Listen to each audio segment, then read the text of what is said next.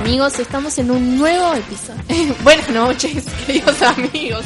Estamos en un nuevo episodio de Los Nerds Heredarán la Tierra. En este momento les habla arroba la Josepedia y estoy acá acompañada de...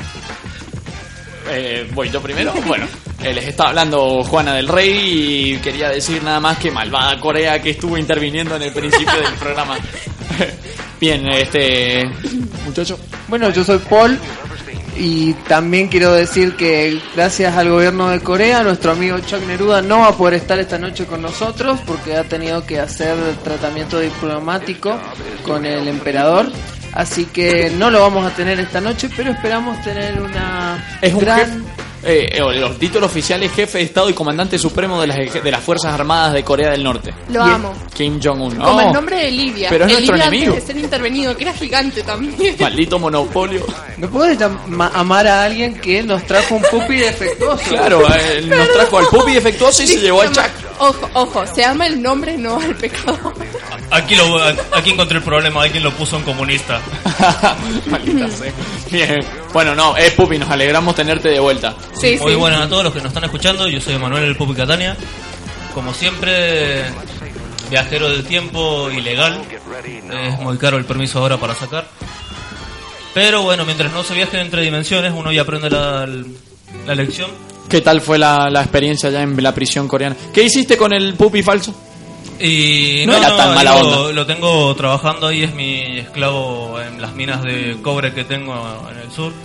Pero va prosperando, cada vez va sacando más cobre, más cobre y pronto podré tener mi propio circuito electrónico. Pero el cobre vos pensás que va a seguir siendo redituable porque tuvo una fiebre del cobre aproximadamente entre finales de 1800, principios de 1900. Bueno, él pero puede viajar en el tiempo, así que... Claro, pueden saber cuáles son, van a ser los índices del cobre en los próximos 20 años. Sí, por lo que dice la historia, el puppy puede ser el dueño de la Coca-Cola, así que... Sí, el- Y sí no, no lo soy. Bien, bueno, pongámonos serios. Eh, saludo bueno, a Chuck Neruda, ojalá que tenga suerte allá en, la, en los países asiáticos. Este, Bueno, hubo una con- semana de noticias. Seguramente han pasado muchas cosas, así que podemos empezar con las noticias. Arranquemos con la noticia antes de presentar el tema del día. Bien, eh, ¿quieren que comience yo? Dale. Pues Tengo una noticia más rara, pero rara del- en el sentido de que yo quiero comentarla con ustedes porque me gustaría saber cuál es su opinión de esto. Dale, Eh, tenemos un hombre que se llama Dominic, eh, Dominic Johnson Hill, que es un británico que reside en Beijing, está rompiéndola en el mercado. ¿Por qué? Eh, Dominic vio que en Francia, Canadá, Estados Unidos, todo se estaba poniendo de moda vender aire enlatado, aire puro enlatado. Alguien se le ocurrió la idea y los estaban vendiendo como recuerdo y cosas así.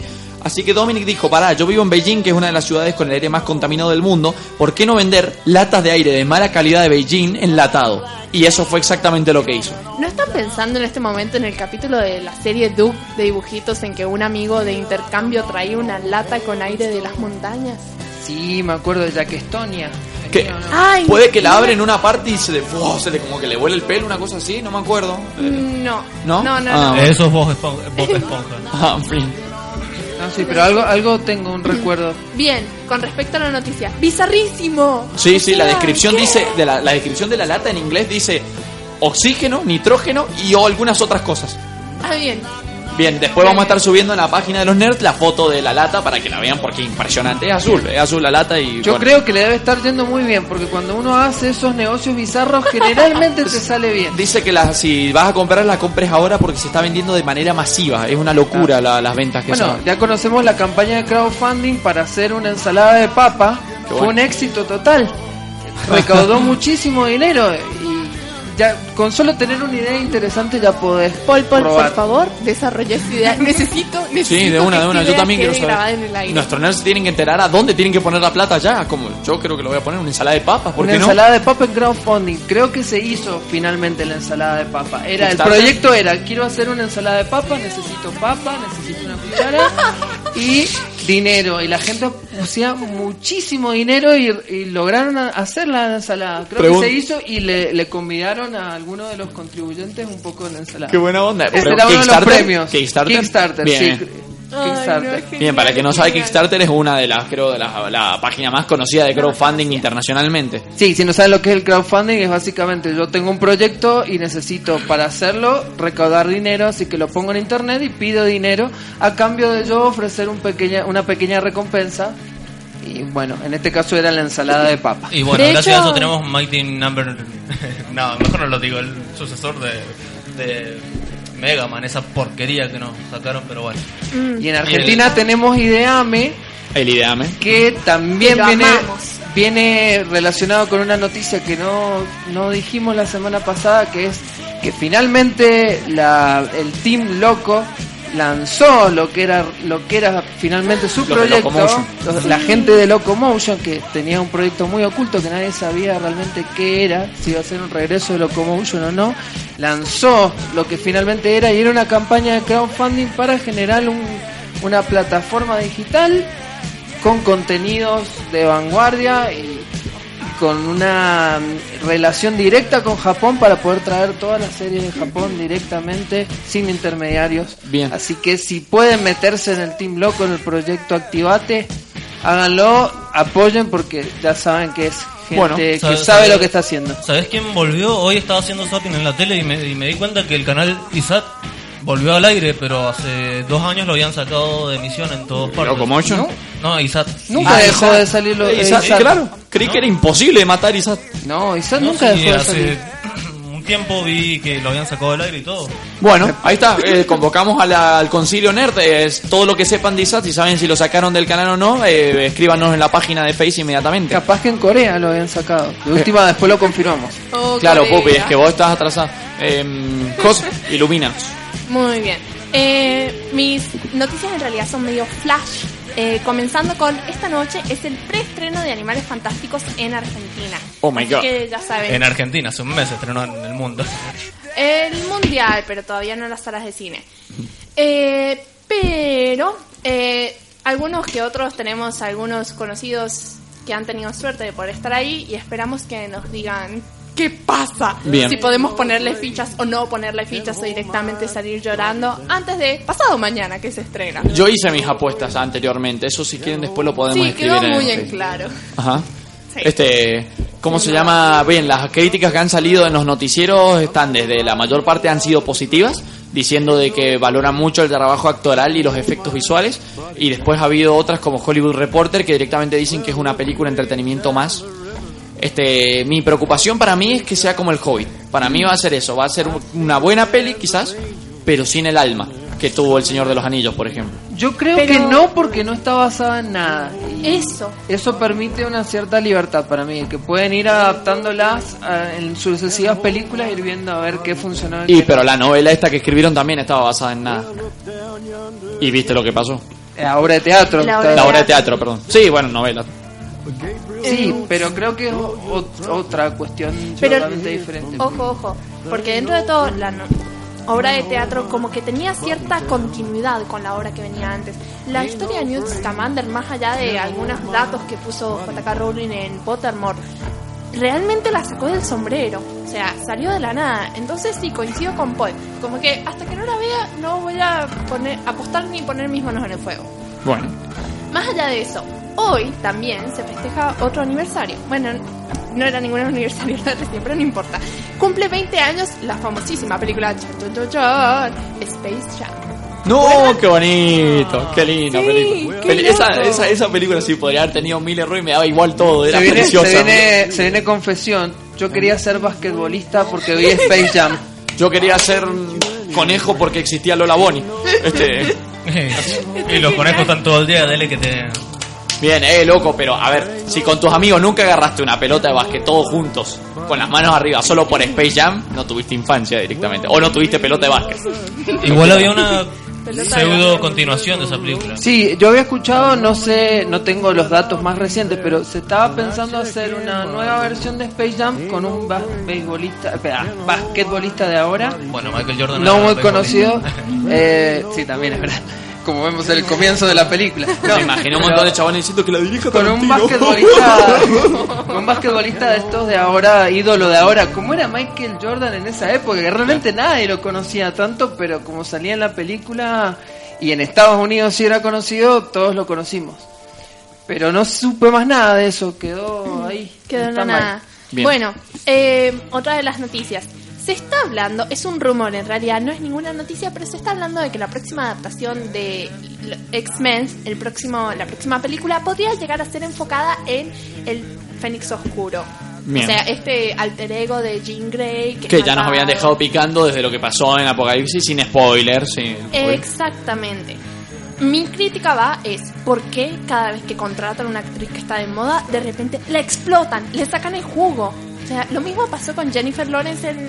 Y Days pero, ¿sabe por qué? Por justamente por popularidad. Ay, es, por ejemplo, lo por eso que. Tom Holland está consiguiendo tantos papeles o Benedict Cumberbatch también. Hace, es más, Bueno, pero ahora Benedict todo el mundo, ahora todo el bueno. Bien, pero ahora está todo el mundo concentrado en Cumberbatch y todos se olvidaron de Matthew McConaughey que hasta el año pasado rompía y aparecía en todos lados. Y de Martin Freeman. También. Que Martin Freeman consiguió la... Claro. Es que la gente tiene una capacidad de olvidar muy rápido. Entonces Sí. necesitan lo que esté de moda. Tom Holland ahora va a ser la nueva estrella. Emma Stone fue el año pasado. La actriz de esta época sería. Eh, ayúdeme. Eh, Eh, no. Emma Watson. No, Emma, no. Puede ser Emma Watson porque ahora con los nuevos clips que de hecho se ha estrenado ayer el tráiler de, de la Bella la Bestia. ¿Qué les pareció? Eh, me pareció súper fiel a la película A mí también. Es más, salí, con, eh, salí contento del tra- salí contento del cine, iba a decir. El tráiler me, me pareció bonito, es más, hasta le diría, pongo fichas para ir a verla. Ay, pero la odio tanto. Emma Watson. ¿Cómo va a odiar Emma Watson? Eh, a mí no, no, no, me, me- no me cae muy bien. Me gusta porque odio- me encanta la gente que odia lo mainstream, entonces está Ah. bueno. No, Pero yo es que sí, porque soy hace el abogado del diablo. Hace el mismísimo personaje en todas las películas. Y aunque el personaje no sea igual, lo actúa de manera igual. Uh, hablando de actrices que no, no saben cambiar Eh. de, care- de cara, también tuvimos el tráiler de Ghost in the Shell con Scarlett Johansson. Bueno, pero Scarlett Johansson la, la perdonamos porque Ryan Reynolds la abandonó y es como quién deja a Scarlett Johansson. Yo. Ryan Reynolds, linterna verde, ¿quién más? No. Este, Y eh, encima por Blake espera, Lively, espera. una El tráiler flacucha. antes de ese, ¿cuál dijiste? ¿El tráiler de qué película? Bella y la Bestia. Bella y la Bestia. Ah, va a ver Michelle. Sofía. Dije. Va a ver Sofía. Sofía Coppola. No, este. mm, ¿Qué iba a decir, che? Y de Ghost in the Shell. Vale, me imagino ah, lo podemos comentar bastante acá en los nerds, ya que realmente conocemos una franquicia que fue la iniciadora del género cyberpunk, creo, según su curso. Este. Y Wikipedia. ¿Cómo se llama? ¿Qué, qué les pareció el tráiler a ustedes? A mí No hay vi. algunas cosas que me gustaron y otras que no, pero No sí, en general se ve mejorcito. No, ¿No? puedo comentar porque no lo vi. Sí. Ah, yo bien, bien. tampoco lo vi. Bueno, las, les tiro una, una especie de spoiler copado del tráiler. Los robots suicida, la robot araña suicida. No sé si lo ubican. Sí, sí, de la serie. Ahora que lo pienso, eso es spoilers. Bueno, perdón. Este. mm, Mansas. Pero Scarlett Johansson, un desastre para mí. El No, traje que está usando no, es tan fanservice. Dale, ¿dónde Venía- Motoca ha usado eso? Estoy, estoy, eh, Motoco anda con chaqueta siempre, anda Es lo vestida. ma- Está en Madoka, bolas acá. te- tengo que decir, es lo más fanservice del universo. Sí. La serie está todo el tiempo con un portaculo Sí, directamente. bueno, pero en la película está en bolas directamente. Pero Tom Raider usa un portaculos. Claro, bueno, en la película está en bolas, tiene un traje color piel, Color biónico nude. estilo Crisis, Sí, el videojuego Crisis que no lo oculta nada, directamente es como eso. Y todos los planos van dirigidos a ella, es como pongamos guita, señores, vamos a la cara. Sí, Este- por eso creo que no. Es obvio que Scarlett Johansson va a estar sumamente expuesta en toda la película. Por supuesto, además mira lo que el resto del elenco no nos conoce nada. Bueno, y convengamos que si se arriesgaron a mandarla tan mal y elegir una actriz occidental, obviamente era para eso. Obvio, sí, sí, sí, sí. Además, bueno, y si hacen lo mismo que hicieron con Matrix puede funcionar. Mm, veamos. Espera, espera. Veamos. Esperemos. ¿Cuál- ¿Cuál de las No tres le- de Matrix? Uno, uno, uno, Ah, uno. Les costaría, pero uno tiene que ser. No le- Argumentos, lo que más importa. No alimentemos al hype por las dudas. No, señor. Volviendo a las noticias, una de las últimas, que, la última en realidad que he traído y que la amo, la amo con todo mi corazón. La es- reamamos.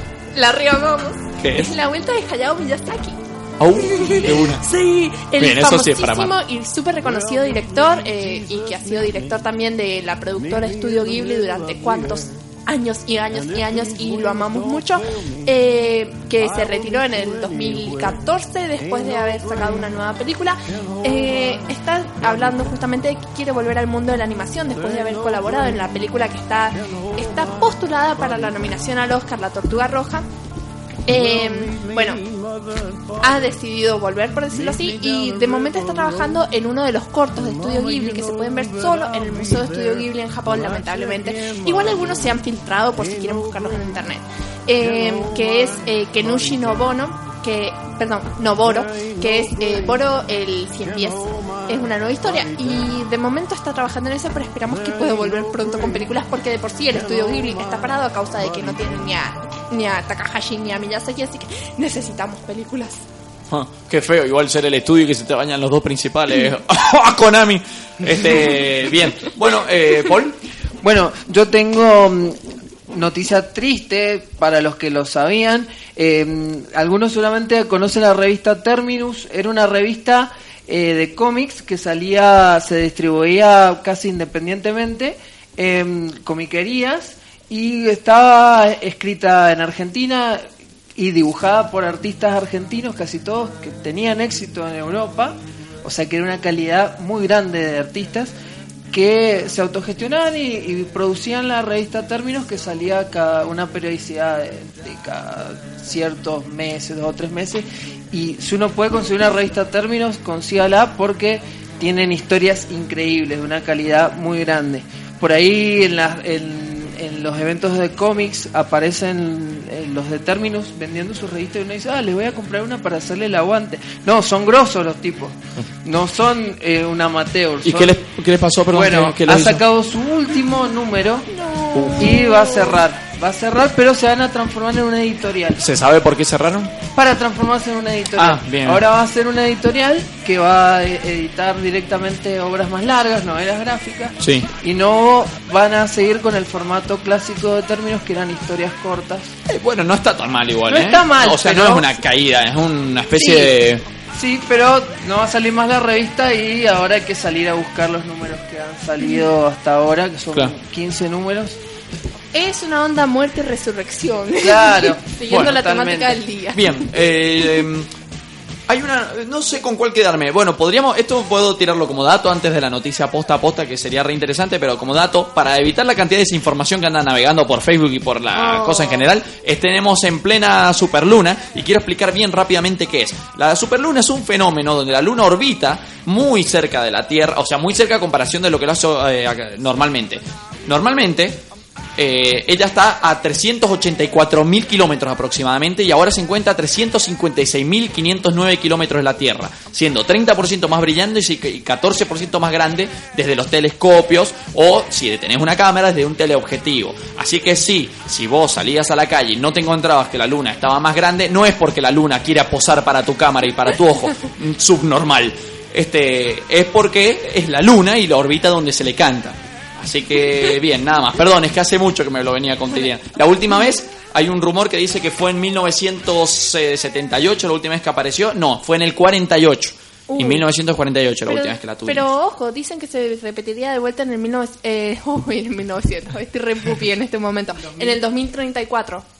Ah, bueno, eso no lo sabía bien. Bien. Bueno, bueno, eh, y veremos. La superluna es un, es un fenómeno reconocido, que, eh, o sea, científico, que ya está marcado y que se sabe que va a ocurrir cada cierto tiempo. Es mejor la luna roja. Bien, ahora pasando a la noticia posta, la BBC sacó Planeta Tierra 2, este, el documental Planeta Tierra 2, y han logrado eh, lo que se considera, lo que ha sido catalogado como lo más emocionante en la historia de los documentales hasta el día de hoy, que es una escena musicalizada por Hans Zimmer, el compositor, este, y el narrador David Attenborough, donde, que ocurre en los Galápagos. Una escena de una persecución donde una iguana aunque suene muy bizarro, la tienen que ver. Búsquenla, por favor, lo vamos a subir en la página, yo la subo porque es impresionante. Una iguana empieza a ser perseguida por serpientes, pero por muchas serpientes, que da- lo que da lugar a una persecución tan de rápido y furioso, pero tan de rápido y furioso que, que es increíble y que te quedas sorprendido viéndola. Bueno, vaya, eso lo, lo vamos a colgar después en la página, véanlo, no se lo pierdan, es lo mejor que ha pasado esta semana.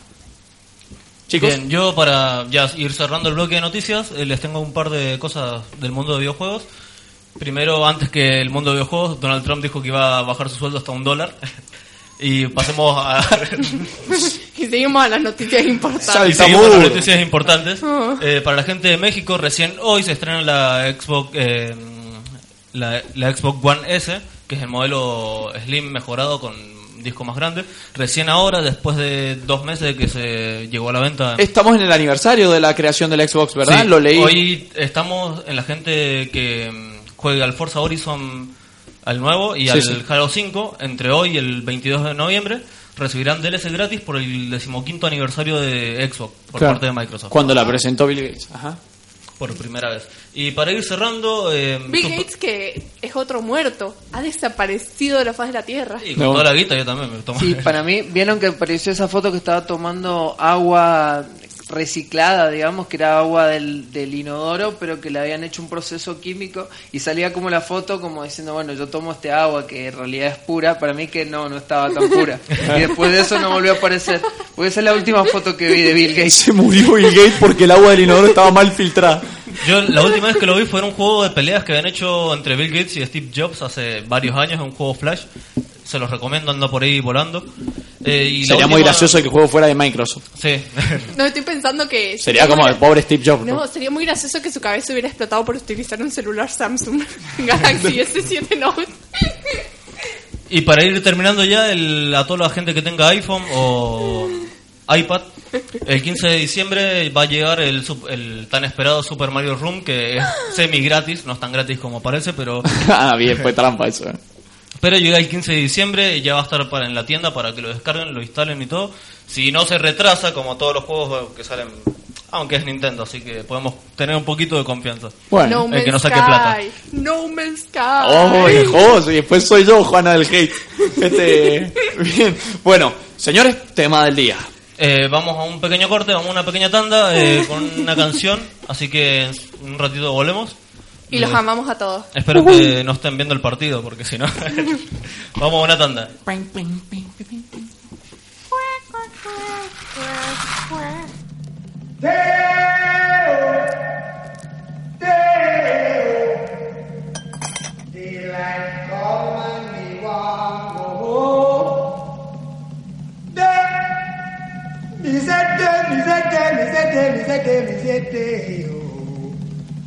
Daylight come and me go. Vinilo, cassette, historia, inéditos, nacionales, internacionales, Iron Man, Batman y... Hoy otro pelotudo. Jack Daniel, Dos Fernet. Más allá del bien y el mal, discografía, miércoles 21 a 23 horas por www.blackradio.com.ar. borracho. Dale mi banana. Daylight come and me go home. Deo, Deo. Daylight come and me want go home. Deo,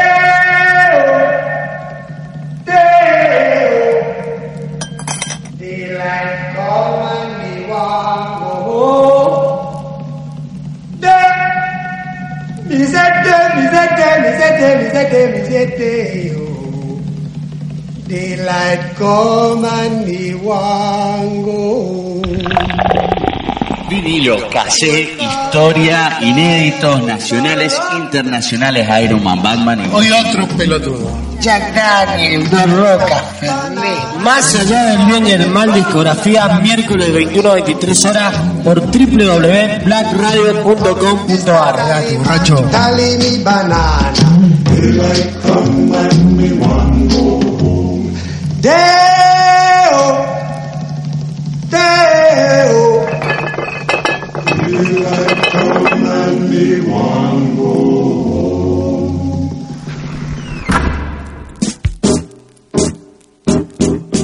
Todos los jueves, de 23 a 24, Radio Triple 2. Radio Triple 2. Sí, no te lo podés perder. Somos únicos. Radio Triple 2. Radio Triple 2. Solo por Black Radio. Radio Triple 2. Ay, Radio Triple me encanta, me encanta, me encanta.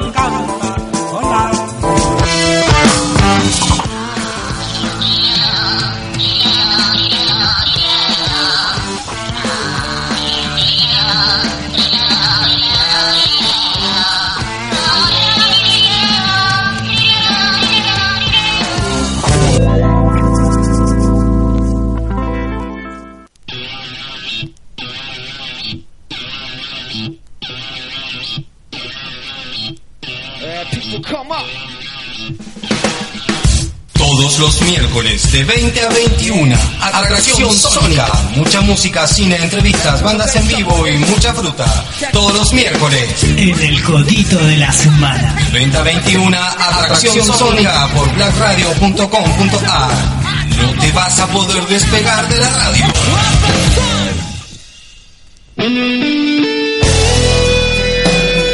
Sábados de 22 a 0 horas. Cartas sobre la mesa. www.blackradio.com.ar Hora local.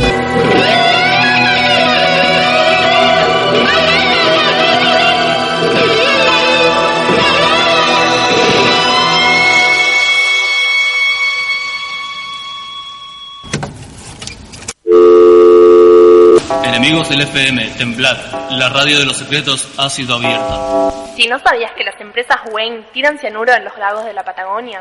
Si no sabías que Shakira llora los domingos leyendo la biografía de Hemingway. Si no sabías que el profesor fue procesado por tráfico de animales en Bogotá. Entonces escuchanos todos los martes a partir de 22 horas por Black Radio. ¿Por qué? Porque los nerds heredarán la Tierra. Con 8 gigas meado alto hizo.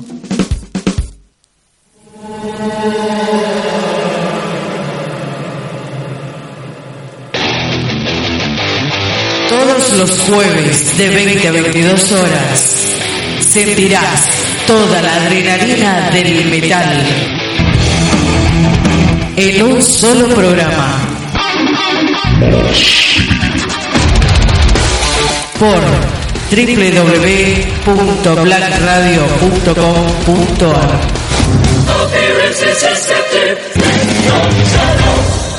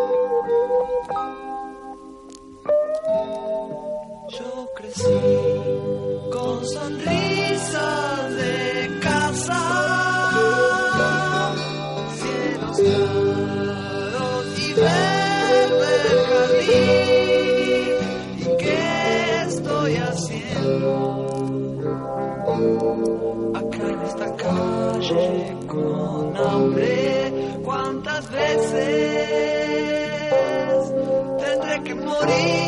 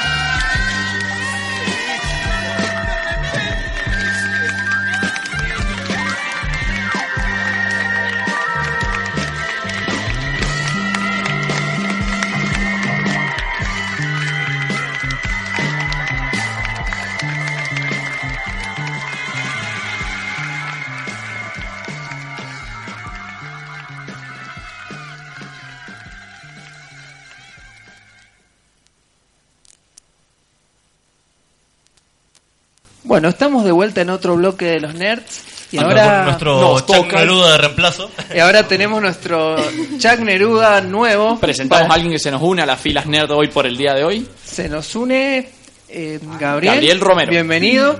Buenas, buenas noches, gracias por invitarnos, pa, por invitarme. En, en Acabo de nombre de escuchar- los demás que no están. Acabo de escuchar un gracias. Eh, sí, eh, a veces en la radio se, se me escapa el español a veces. pero- Me gusta.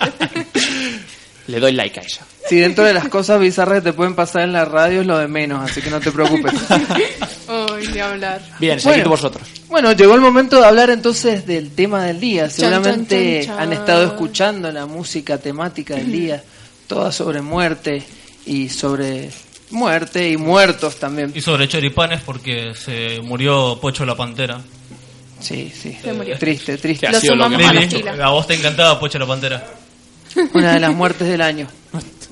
¿Por qué? Increíble. Bien. Así que tenemos un programa especial, por lo menos este bloque dedicado a la muerte.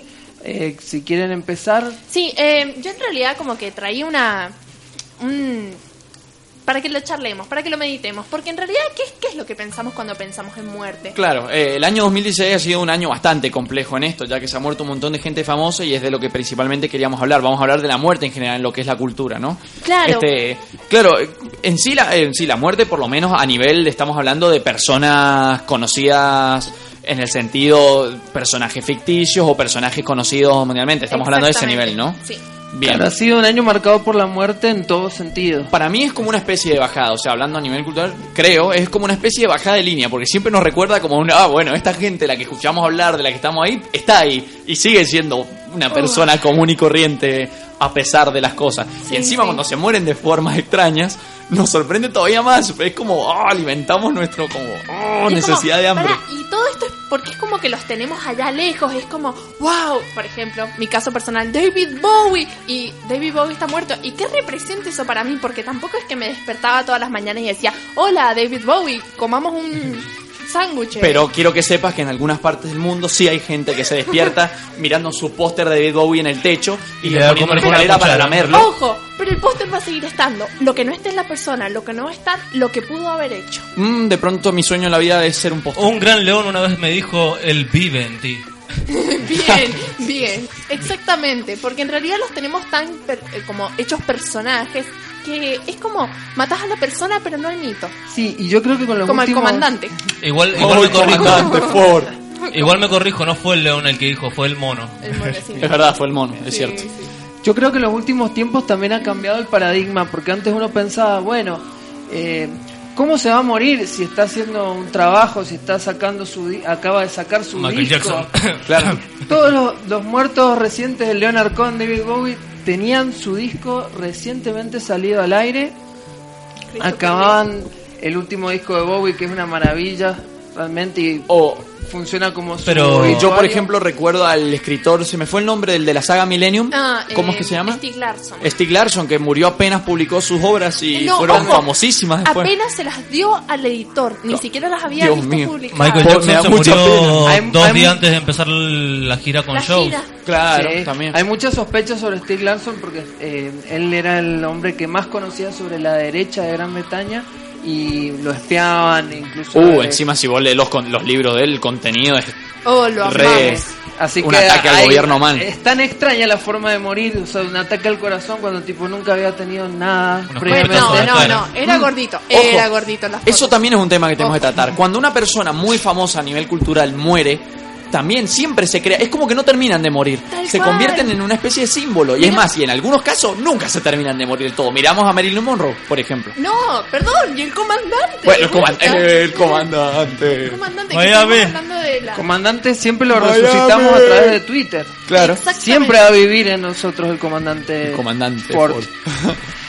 Bien. Bueno, pero y más allá de eso, ustedes nunca se han puesto a pensar, eh, esto es una cuestión muy cultural que me parece preciosa. Nosotros siempre hablamos de la muerte y la mencionamos, bueno, obviamente tiene un artículo femenino, pensamos en la muerte como si fuera una mujer y de hecho en los poemas o en los romances, como el romance del enamorado de la muerte, aparece la muerte como una con una personificación femenina. Pero en cambio, en la cultura anglosajona, la muerte es masculina y entonces Es hacen películas como ¿Conoces a Joe Black? Cono- Y cosas ¿verdad? que no quiero ni Meet Joe mencionar. Black. Eh, pero bueno, por lo menos rescato sacando el lado. Mirá, vamos a mencionar a Alan Moore después de tanto tiempo sin decirlo en el coso. Bueno, eh, no, perdón, me equivoqué, perdón, Alan Moore, no, Neil Gaiman. eh, Ay, ¿quién tenemos a la muerte más linda del mundo, creo, ¿no? Sí. Esa Sí, muerte panquita. Estamos hablando de, sí, de Sandman, de muerte que fue, que creo que es El personaje de muerte que el personaje de muerte que es uno de los cosplays mejores que podría ser. está nombrado uno de los mejores personajes de la historia de la novela gráfica. Creo que si no me equivoco, el puesto sí. 14, creo. No, no, Bastante no. arriba. La, la amamos, la amamos. Y encima me encanta porque, bueno, gracias a, a Muerte se puso de moda una frase que dice, la vida es una enfermedad de transmisión sexual. Es genial. Es Es, genial. Es buenísimo porque la muerte representada en distintas culturas es, es como es muy distinta. A mí, me- sin, perdón. Personalmente me encanta, personalmente la muerte siempre es creo el ser que más personificaciones ha tenido copadas del mundo. La de México es fantástica. La Anubis en Egipto, eh, en Egipto es increíble. Eh, Los shinigamis orientales son shinigamis. buenísimos. Oh. Este, la muerte original, la parca, que esa la parca es la mexicana, vendría a ser o cuál, cuál sería la original, la de la No, es de perdón, es de la peste negra, la Claro. europea. También me parece maravilloso el concepto, me encanta, sí.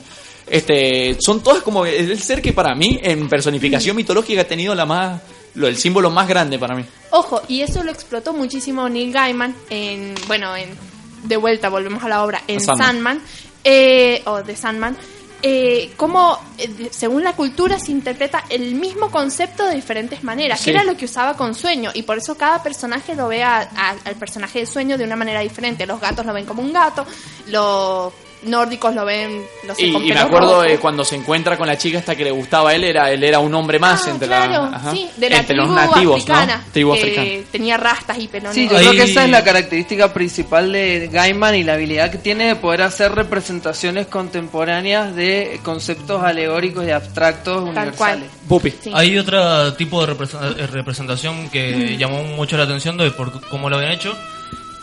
Fue en una película que salió Nicolas Cage, que volvía del infierno para salvar a la, a la bebé de la hija. Sí, eh, no, olvídate, está- no saco el nombre más, película de Canal 9. Sí, car- película de Canal 9. El flaco está interpretado como un tipo que le da lo mismo. No, no, en Ghost Rider. No, no, Ghost Rider, no. No, no, película Canal 9, Canal 9. Canal 9, Canal 9. O sea, Sí. imagínate que te pasan Tinazos Díaz a las 4 de la mañana, todos los sábados. bien. todos los sábados.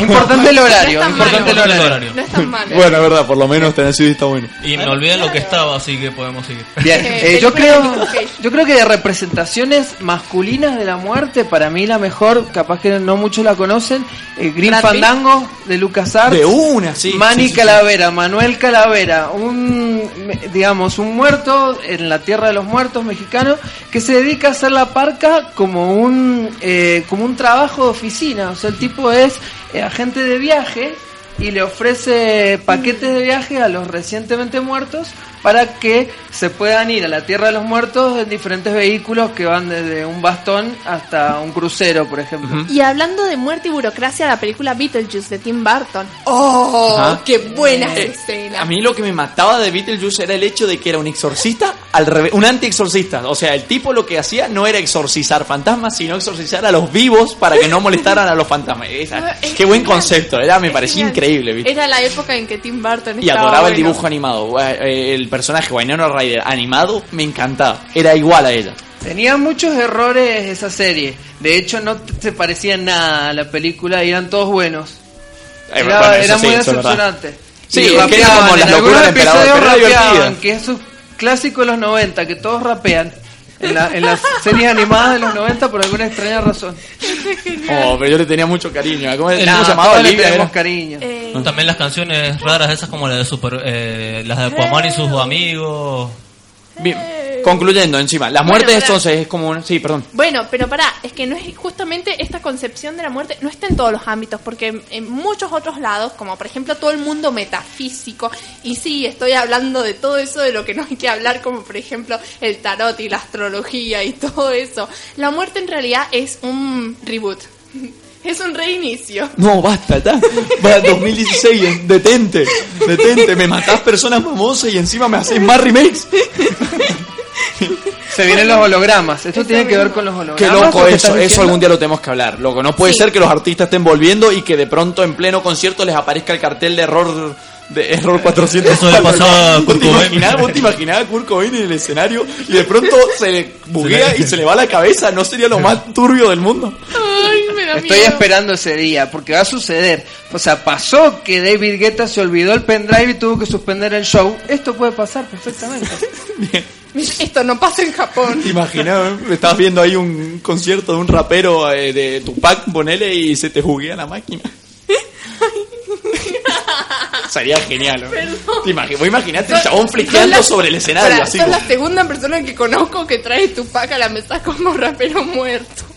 Sí, No, Tupac. De hecho, hay música de Tupac dentro de la banda sonora de este programa, porque es el muerto No, que más escribió muero. sobre la muerte cuando estaba vivo. Sí, sí. ¿Qué momento está vivo? Me- No, Ah, bueno, bueno, me dejaron flasheando. Loco, me dejaron reflasheando. Fue como. Somos el lugar del programa que mató a tal pers- a Mirta Legrand, porque siempre matan a Igual Mirta tenemos que tener Somos cuidado. el programa que revivió a Tupac. Che, tenemos que tener cuidado con lo que decimos acá. Viste, el otro día la José mencionó a Robert Redford. Y de pronto Robert Redford ya no se dedica más al cine y parece que en serio va a ser el dueño de la Playboy. No. No, no, ya se dejó, dejó. No, se va a dedicar a otras cosas. se Va a, dedicar a va a ser más director que director. Hacemos un, un re- recuento de nuestros últimos programas. Eh, José dijo por- accidentalmente que Robert Redford era el dueño de la mansión Playboy. Y después de eso se retiró Robert Redford. Ah, pero día al siguiente- día siguiente, a los dos días, no sé, Robert Redford anunció su retiro de la carrera para empezar a dirigir. Y Tam- dirigir mansiones también. También hablamos de la posibilidad de Bob Dylan para eh, candidato Uy, al Nobel sí. y nos, nos cagamos de la risa y pasó. pasó. Ay, Nes, ay, Nes, heredarán la tierra. Bien. Volviendo a la muerte. Volviendo a la muerte. Bueno, y nada, ahora estaría bueno traer un poco de, de las muertes del 2016. Porque justamente han habido muertes hasta estos últimos días. Leonard Cohen, ¿querés contar Sí, un poco, Leonard Cohen es el más recientemente muerto. Es gracioso también eh, porque también para la mente y los sueños de muchos era el candidato también al Nobel Leonard Cohen por sus brillantes letras sobre la religión. sobre todo. Nobel póstumo el año que viene. Imagínate. Y la academia sueca es capaz de hacer eso. La academia, yo ya no, no, no entiendo nada de la academia, así que bueno, soy capaz. Ya la defenestramos en un programa, así que. También otra particularidad, haciendo relaciones entre Dylan y Cohen. el Pramer, ¿no? ¿Qué? Eh, Bob, Bob Dylan fue recordado últimamente por lo del Nobel y todos recordamos que salía en eh, Watchmen Sí. sus canciones. Sí. Bueno, Leonard Cohen también, a- Aleluya. Si bien es la versión de Es cierto. es la versión de En la escena de de sexo en, la, en el- la nave del Bu. Sí, mucha gente no sabe que, que eh, Aleluya es de Leonard Cohen y no de Jeff Buckley, que en realidad es el mejor ar- artista de covers de la historia. Porque eh, sus covers son mucho más famosos que los originales. Se me ha ido el nombre. ¿Cómo se llama el personaje de Watchmen? No es Bu, es, de, o es Lechuz. Ok. como en Night Owl, ¿no? Ah, de Old, de Old. Oh, de bien, bien, perdón, Eh, se me había ido y estaba dudando. No me animaba a hablar. Bueno, eh, por si no cono- conocen a Cohen, lo más importante son sus letras, sobre todo tiene una obsesión por la religión, eh, también su voz muy característica eh, que en sus discos antiguos. sus- Y el mundo más actual lo recuerda por ser la banda sonora de Shrek. Sí. Sí, totalmente, la, la- Tal cual. la versión de Shrek. Pero mm, eh, sus discos más famosos, digamos, el primero, The Songs for Leonard, of Leonard Cohen del 67, es uno de los discos más representativos que salió en el 67 donde salieron todos los discos representativos, así que en realidad no- nadie se acuerda. Porque Claro, de ese o sea, disco es un artista el más de primero de 70. Hendrix, el primero de Pink Floyd, Claro. eh, es el año de los discos, Sgt. Pepper, todo Sí, el sí, sí. 67. Bueno, Sgt. Pepper, Linda que época. tenemos la imagen. Bueno, y en la películas, en películas del 77 al 80, madre mía, salieron más esas películas también. El Exorcista de esa época, por ejemplo. Totalmente. Bueno, eh, entonces las canciones más conocidas son Aleluya y también Everybody Knows, que Bien. ha hecho la versión de Kevin Johansen, seguramente se conoce más ahora la versión de Kevin Johansen. Em, No pongas esa cara. No. Yo pongo todas las mismas caras que estás poniendo vos. No. Johansen. Yo lo banco a Kevin Johansen. Bien. Bien, eh, después de la década del 60 tuvo una, una etapa de no mucho éxito, hasta que en el 88 saca, saca el disco que lo vuelve a poner en el ruedo y eh, actualmente actualmente se dedica, eh, digamos, a- antes que muere, ¿no? Eh, ahora está muerto, ¿no? Pero durante los últimos años de su vida eh, se dedicó a él, él era se dedicó a la religión zen Sí. Y eh, estaba lo Bueno. conocían vivía en una pequeña comunidad y lo conocían como Se el fue tranquilo, digamos. Lo conocían como el silencioso. Después de eso, eh, su Imagínate pertenecer a una comunidad y que te digan el silencioso encima. Como Guau. de The Silent. Y, claro, tenía su nombre, no era solamente, viste, un, un, un Zen más, tenía Claro. su apodo de Zen. Bueno, después de eso, una vida reposada, eh, hay todo un periodo donde no saca discos, en los últimos años. Incluso en, en esa etapa creo que se, se dedica simplemente a estar recluido. en- Sí, recluido, como un ermitaño. Hasta que uno de sus productores eh, sacó mm, su cuenta bancaria, entró su cuenta bancaria, le sacó todo su dinero, así que tuvo que volver a trabajar. Y a partir del 2008 comienza su, su carrera de vuelta y ha sacado un disco hace tres meses que está eh, bastante interesante. Creo que después del último disco de Bowie, na- ningún disco eh, casi póstumo puede ser mejor, pero está interesante el, el último disco de Bien. Cohen. Bien. Eh, ahora algo para que nuestro invitado hable un poco.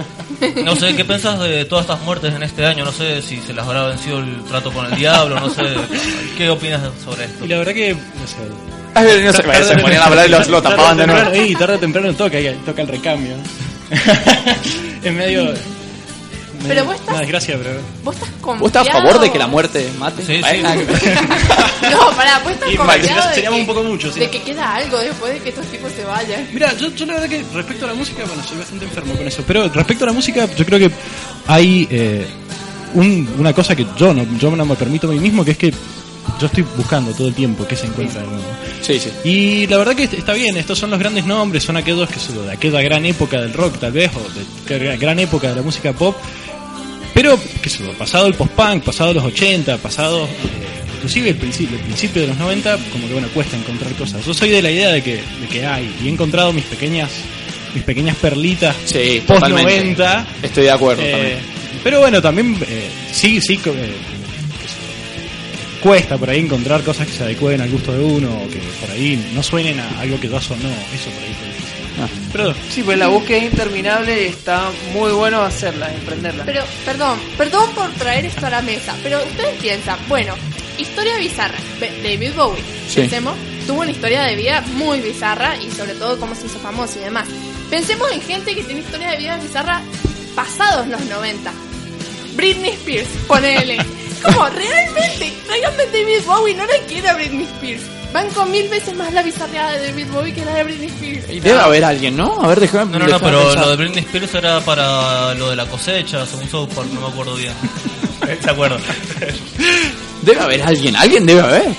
Por favor, ¿alguien quiere morirse copado? Este es el problema. El problema es que en la época en la que estamos ahora no hacen carrera, no hacen historia la gente que está. No, bueno, yo no sé, yo ahí discrepo un poco, pero sí, es más, no sé, me están viniendo ejemplos a la cabeza en el momento en que se me cruce un ejemplo lo disparo. Bien, dale. Pero, no sé, bueno, Challenge el caso, el, el caso de, de- está bien que son los 90 todavía, pero en el caso de Jeff Buckley, eh, tuvo una historia compleja. El padre también, que si uno piensa en el padre, está bien, el padre era de los 60, pero el loco desaparece en el trío y nunca se sabe si se mató, si no, la es la historia compleja, no, el yo digo del mismo Jeff, la historia, Claro. bueno, pues también hay anécdotas y anécdotas sobre Tim Buckley y su vida, eh, su vida de travesura. Estamos hablando de la música específicamente, ¿no? Ah, bien. Hay un actor que No, vive vida en desgracia, que le pasa todo lo malo siempre. ¿Cómo se llamaba? No me acuerdo bien, que tuvo un problema con la hermana, con el padre, después se hizo actor y le pasaba más problemas, más problemas. Terminó una película, era un gran éxito, después tenía problemas, problemas. Que después ahí busco el nombre. Tenemos que hacer Creo que concurso donde el Pupi te cuenta todo menos el nombre y la gente adivina. Bueno, ahí está, con- convocamos de nuevo al Concilio Nerd. Si saben de qué película está dando el pupi, la colocan y se ganan una birra. Una birra. Una Además, birra. te- eh, tengo que subir la foto con el. No lo hice. Con el Tengo que subir ganador de foto la con el última birra. Ajá, del Nicolás. Bien. Cierto. Bien. Bien. Volvemos a... Pará, vos sobre muertes en el cine. Yes. ¡Uh! Ajá. Bueno, no, les voy a hacer recordar un poco esas muertes. Prepárense porque se viene una. eh, va muy rápido, ¿no? Va muy rápido porque hay mil. Imagínate, la historia del cine ha tenido miles. Vamos a ir con las más, o sea, conocidas se- secuencias precisamente donde la, la muerte ha sido eso que nos ha roto completamente el corazón o nos hemos quedado con una cara de what the fuck impresionante. Este, estos son los momentos muertes más tremendos del cine, ah, Oh, por lo me menos a, a gusto mío, creo. Este, mm, ustedes vayan diciéndome eh, con expresiones como oh, o uh, o ah, esa no tanto o cosas así. Eh, mm, bien, vamos rápido, ¿no? Dale. Bien, tenemos, eh, yo creo que una de las peores, Boromir, el Señor de los Anillos 1. ¿Cómo dolió eso la primera vez que lo vi, madre Pero mía? lo peor es que no, no le dieron tiempo a resignificarse. Toca el cuerno, de carajo, toca el cuerno, que ya viene Aragón y el otro lento va corriendo ahí, tenía que estar. Bien, eh, dura, dura. Una, un iconi- un- una que me parece un icono impresionante que es para, de la mujer, para mí, que es Telma y Luis. Es Telma y Luis Uy, del no, no, 91. No, no, no, quedé traumada con Eh, chicos, prepárense porque se viene manso spoiler. Yo, bueno, voy a darle, ¿eh? Telma y Luis se arrojan al vacío para escaparse de lo que es el machismo que las está persiguiendo sobre una sociedad que las reprime y se arrojan al vacío porque deciden vivir libres en la muerte que vivir eh, sometidas en la, en la vida. Vivir libre de la muerte, quedó para la historia. libres en la muerte, sí, sí. Eh, eh, hay gente que estaría de acuerdo, ¿eh?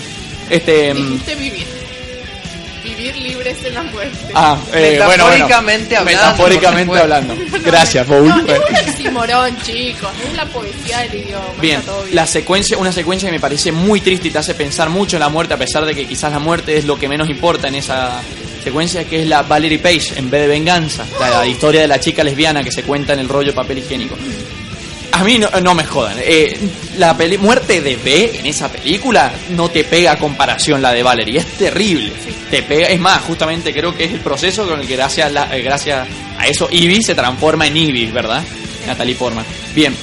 la Orden 66 en Star Wars Episodio 3. Eh, A mí me dolió. Es más, eh, estaban, estaba pensando en poner entre la muerte de Darth Vader o no, pero para mí creo que dolió más la Orden 76. Es la primera vez que veíamos un Jedi que supuestamente era un ícono del... eh, un caballero de la luz, ¿vale?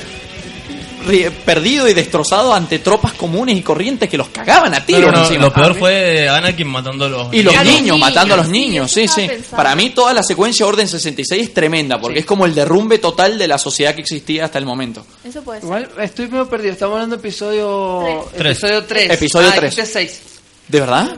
Eh, no, fue la sexta película, pero es el episodio Ah, ok, 3. ok. No, bueno, no, igual no, quise decir Porque episodio yo 3. tenía en perdón. mi cabeza una, una escena de episodio 6, de ¿Cuál? verdad, la de los, los Ewoks. Hay un Ewok que muere que me pone muy Sí, triste. tenés razón, es que El cierto. Ewok es herido de muerte Hay que y ver otro otro pequeño a- Ewok lo, so- lo sostiene y se da cuenta de que está muerto con sus brazos. Bueno, pasamos justamente a animales. Eh, la volví a ver, perdón. sí. Matemos a Jar Jar. Ah. Binks. Yo defiendo a muerte de Jar. Jar Binks. Esto es lo único que voy a decir por Porque el es día. Algún día te explico. Lo queremos matar. Te explico, Gaby. Vamos a tener una sección que se llama Paul contra el mundo, donde él vamos a ir todos contra él, porque él, por ejemplo, está a favor de cosas como Jar Jar Binks. No y Sky. odia a Death Note. O odia Death Odia Note. Death Note. O eh, recién dijo, hace rato, hace poquito dijo algo que también nos quedamos todos callados. pero, eh, dijo que estaba a favor de no sé qué. bueno, Recién ya- banqué algo imbancable. Los que Sí. quieran revisar el archivo lo pueden buscar. Seguramente es imperdonable. Bueno, hablando de animales, tenemos a Artax, el caballo de la historia sin fin. Caballo que decide pararse en el pantano de la tristeza y se va hundiendo y hundiendo y hundiendo hasta que el niño lo agarra en la cabeza y le dice, caballo del orto, salí. Y el caballo muere igual y vos te quedas como, "Oh, qué lindo. Hay, una muerte que le pega a muchos de los que siguen animes largos, que es la muerte de Jiraiya en Naruto. Que es una. Te, te la relatan la historia de él tan fuerte, los unos capítulos antes o los dos capítulos atrás. Ese momento en el que vas por el capítulo 456 y te, Sí. el pupi te spoilea lo que pasa en el 502, así. No, no, igual, esto pasó hace años más o menos, no me acuerdo. El personaje te lo, te lo encariñan tanto que uno llora hasta en el videojuego cuando lo matan. Bien. Así que- Yo creo de muertes de anime, Teniente Hughes de Full Metal Alchemist, que se muere. Oh, sí, es es un bajón. Mirá, mirá, nuestro operador dice, sí, de una, sí. Yo creo que esa muerte es terrible y está muy bien hecha porque vos- te pone tan mal esa muerte que lo único que puedes hacer es desear que el resto de la serie salga bien porque empieza tan mal que funciona como un recurso narrativo muy efectivo. Tal vez yo no debería estar diciendo esto, pero yo sé que Chuck Neruda estaría acá haciéndome el aguante. La chabona de Clanat. Eh, Chuck Neruda sí estaría el aguante, sí, estaría el aguante. No de sé qué es, de perdón. Es una historia muy triste que termina. Cualquier cosa que involucre igual un yojo eh, involucra muertes, involucra cosas Está muy Chuck ahí. tristes. No, no les Clanad parece. es lo- la serie más triste que he visto, creo. Sí, sí. ¿No les parece medio Ay, raro que no, estemos hablando mucho de muerte y que Chuck Neruda, no- Chuck Neruda no esté y digamos que se haya ido? No, no, confío en que Chuck Neruda va a matar al presidente Corea antes de que él lo haga. Comen de interview. ¿Cómo? Sí, sí, como en The Interview. Manso lío con esa película, ¿eh? Película súper recomendada con James Franco y Red- Seth Rogen, que son unos capos de. de- ¿Viste la película de las salchichas que han hecho ahora? Es tan Ay, graciosa. ay. Veanla, es tan graciosa. Hay unos. No, bueno, no importa. No spoileo. Bien, eh, Acá- vamos rápido, vamos acá rápido. un- porque si acá no- un oyente y operador me dice el Sí. Ace de One Piece. No, pará, que esos son spoilers re jodidos, considerando que la serie sigue. Claro, vigente. considerando que te están spoiler. spoilando algo que pasa después de que te clavaste más de mil capítulos. Mil, Bueno, ca- mil dos capítulos. así. La, la culpa va para el operador y oyente. Bien, voy a ir rápido porque si no, Dale, pues tenemos, dale, ¿sabes qué? Eh, mira, tenemos la mamá de Bambi. Madre mía, ha sido. Ahora capaz que no sorprende tanto porque todos esperamos que estuviera en esta lista, pero en internet sigue siendo reconocida una de las peores. Y además, Mufasa. seamos sinceros, ¿quién pone eso en una película para niños? Mufasa. No sé, uh, yo de ahí en adelante no agarro una escopeta época. contra un animal en mi vida. Ponete a ver las películas de Disney de la época. Es más, hay otra acá. Eso, Está eso. Up. Eh, el personaje al inicio de Sí, la secuencia de inicio. Eli, la muerte de Eli, madre En mía. Disney por- tenés Pero- a, a pero hay- Mufasa, a Scar y al malo del jorobado de Notre Dame, que me olvidé el Frollo, nombre. Frollo. Eh, eh, me la spoilé esto, yo le voy a tirar más adelante. Bueno, ahora. pero pará, está muy bien manejado en, en la película de Pixar Up eh, cómo matan a este personaje. Sí, Realmente, increíble. para mí está servido como en una bandeja. Es que es Muy una de las secuencias mejores logradas. Justamente, de- te da mucha tristeza porque está excelentemente lograda. Yo me acuerdo que la terminaba, mi viejo se paró, apenas termina la secuencia, me dice, yo no veo más. Siempre me hace lo mismo estos hijos de puta de Disney. Me dice que con el Bambi fue lo mismo y se fue de la habitación y me cagué de risa. Bueno, bueno, pero, pero convengamos que hay muertes peores que en esta. Es como que dijeron, bueno, primero cinco minutos listo te matamos al personaje, pero después es una película entera para pensar en otra cosa. Bueno, esta que voy a decir ahora no sé si es triste, pero que nos puso tensionado, nos puso un montón. Quizás no se la acuerden mucho, eh, pero me acuerdo que los que vieron esta película se sintieron recagar las patas la primera vez, que es el nene de Cementerio de Animales, cuando se lo lleva el camión puesto en el principio de la película. Sí. Bueno, después el chaboncito resucita entre comillas y se vuelve malo, pero cuando se lo lleva el camión y los padres no pueden detenerlo a ningún... co- eh, te, te dejaba... Los, ah, bueno, sí, el te tema es que hasta ese momento la película es muy normal, digamos. Entonces Sí. por ahí enganchás en cable y no te das cuenta de qué estás viendo y te choquea. Sí, sí, Igual es re tropo cuando matan a un hijo enfrente de los padres. Sí. ¡Ay, cómo odio que usen Batman. eso! Bueno, antes de que hagamos un pequeño corte, le quiero preguntar a nuestro invitado que cuál ha sido alguna muerte que te haya hecho llorar como niñito cuando padre le atropella al perro querido. Y la verdad que pensando en ficción, eh, hasta hace un rato estoy momento, pensando todavía- la que la diga ahora o que se la deja para el top. Porque tenemos un top de muerte Tenemos un top de bestiales. Claro. Yo pensé, pensé en una, eh, ahí tengo una documental que en realidad es bastante bizarra, no sé si es tan bestial, no sé si me pone mal, simplemente da para pensar, pero A ver.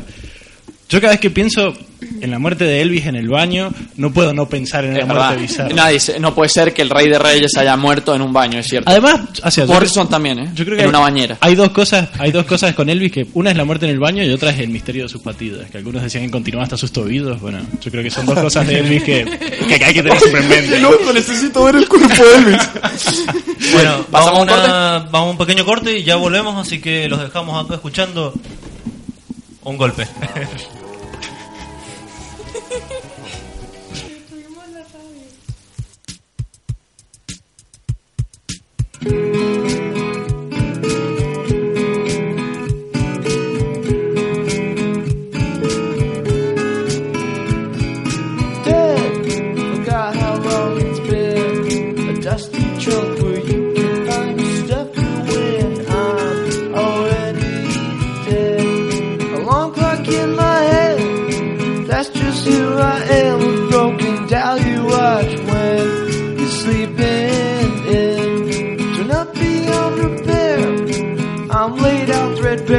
washing clothes that filled with holes that can't be sewn. My thoughts are rocks upstairs. Bones are just a mortar for my organs, cause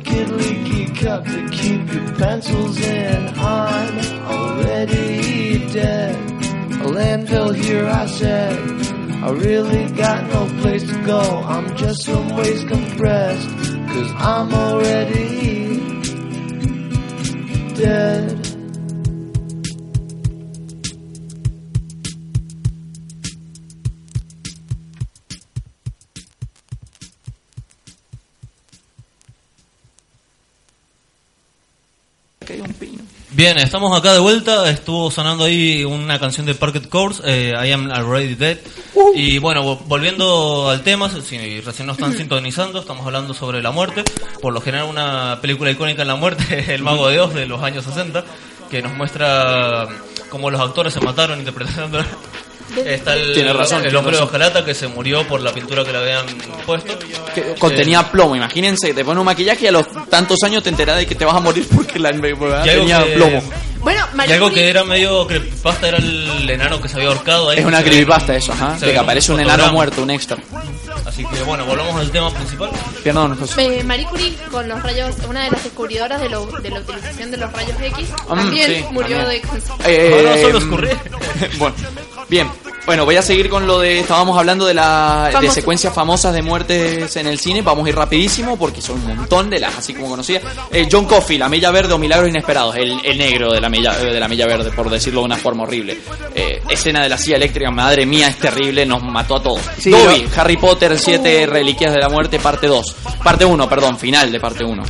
Eso no, en el libro te pega más que en la película, pero en la película no lo ves desde la segunda película, entonces te Mm. Bueno, olvidas un poco. Pero cuando la vi fue, la- cuando la fui a ver al cine hubo un montón de gente que se puso re mal. A mí no, porque creo que ya lo sabía, pero la verdad que lo hicieron bien. No, yo no sabía y creo que fue con la única que lloré. Escuchen esta, Wibo de Flaver. ¿Alguien se acuerda del robotito volador de Flaver? Sí. La película de Robin Williams. Se muere porque le da un batazo a un criminal. Eso es muy cruel. Es terrible. No, es que no sabes lo que te dolía, porque encima, antes de morir, se activaba una película donde decía como te quiero o algo así, porque hablaba a través de películas.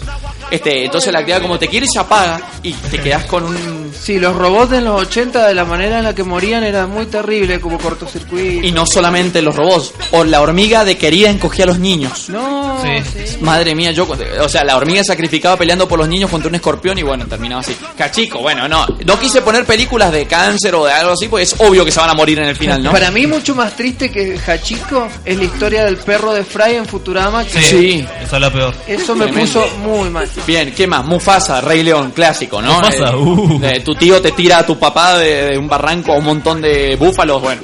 Este, eran búfalos, ¿no? Sí. Eh, bueno, la famosa Jack Dawson, el Titanic.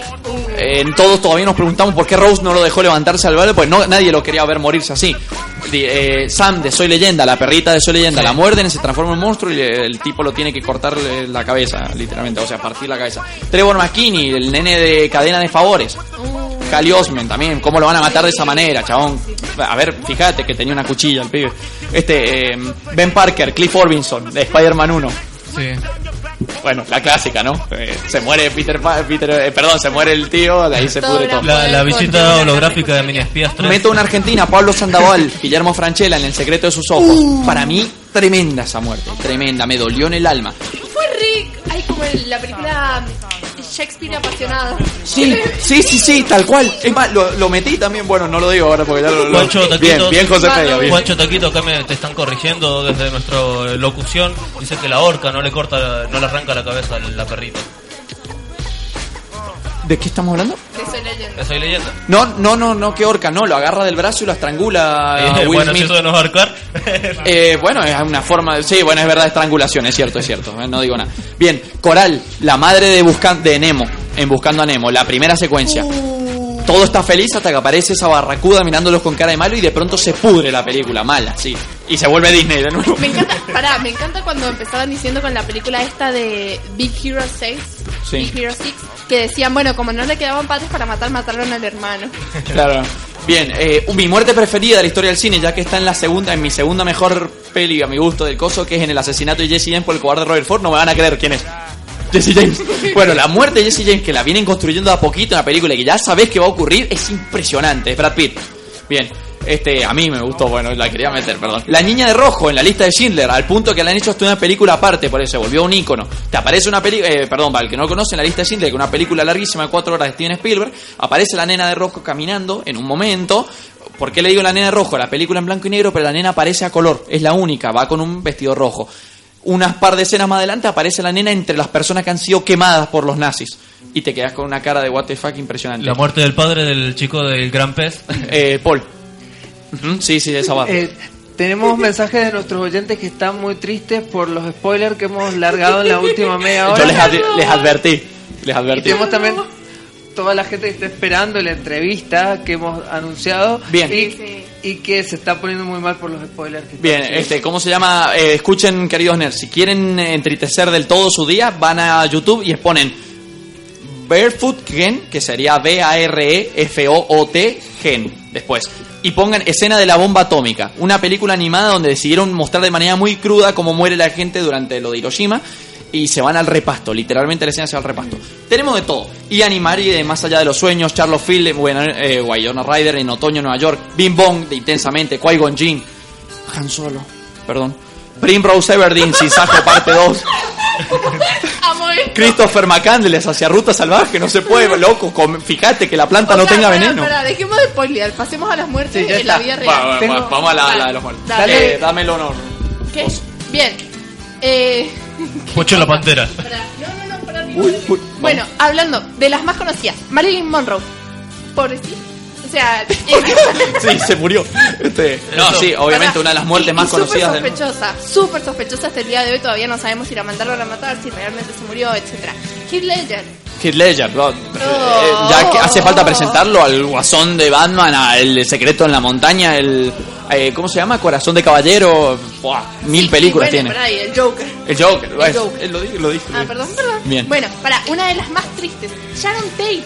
Sharon es uno Tate. de los que más amabas, porque era matar el fruto de. Sí, eh, no, una muerte horrible porque Charles Manson envió, digamos, a miembros de su secta a que acabaran con él. y, eh, buscaban a Roman Polanski, se encontraron a ella que estaba embarazada y con un grupo de amigos, provocando una carnicería de las más terribles que ha visto la historia del cine. Para mí, la muerte más brutal en, de famosos. Bien, y Brandon Lee. No, Bueno. ay, Brandon Lee. Brandon Lee. Terrible. Todos, bueno, creo que sabemos que en el cuervo, le- el personaje del cuervo, le dispararon con un arma que supuestamente no tenía, que era de utilería y no tenía que tener una bala y bueno, lo mató.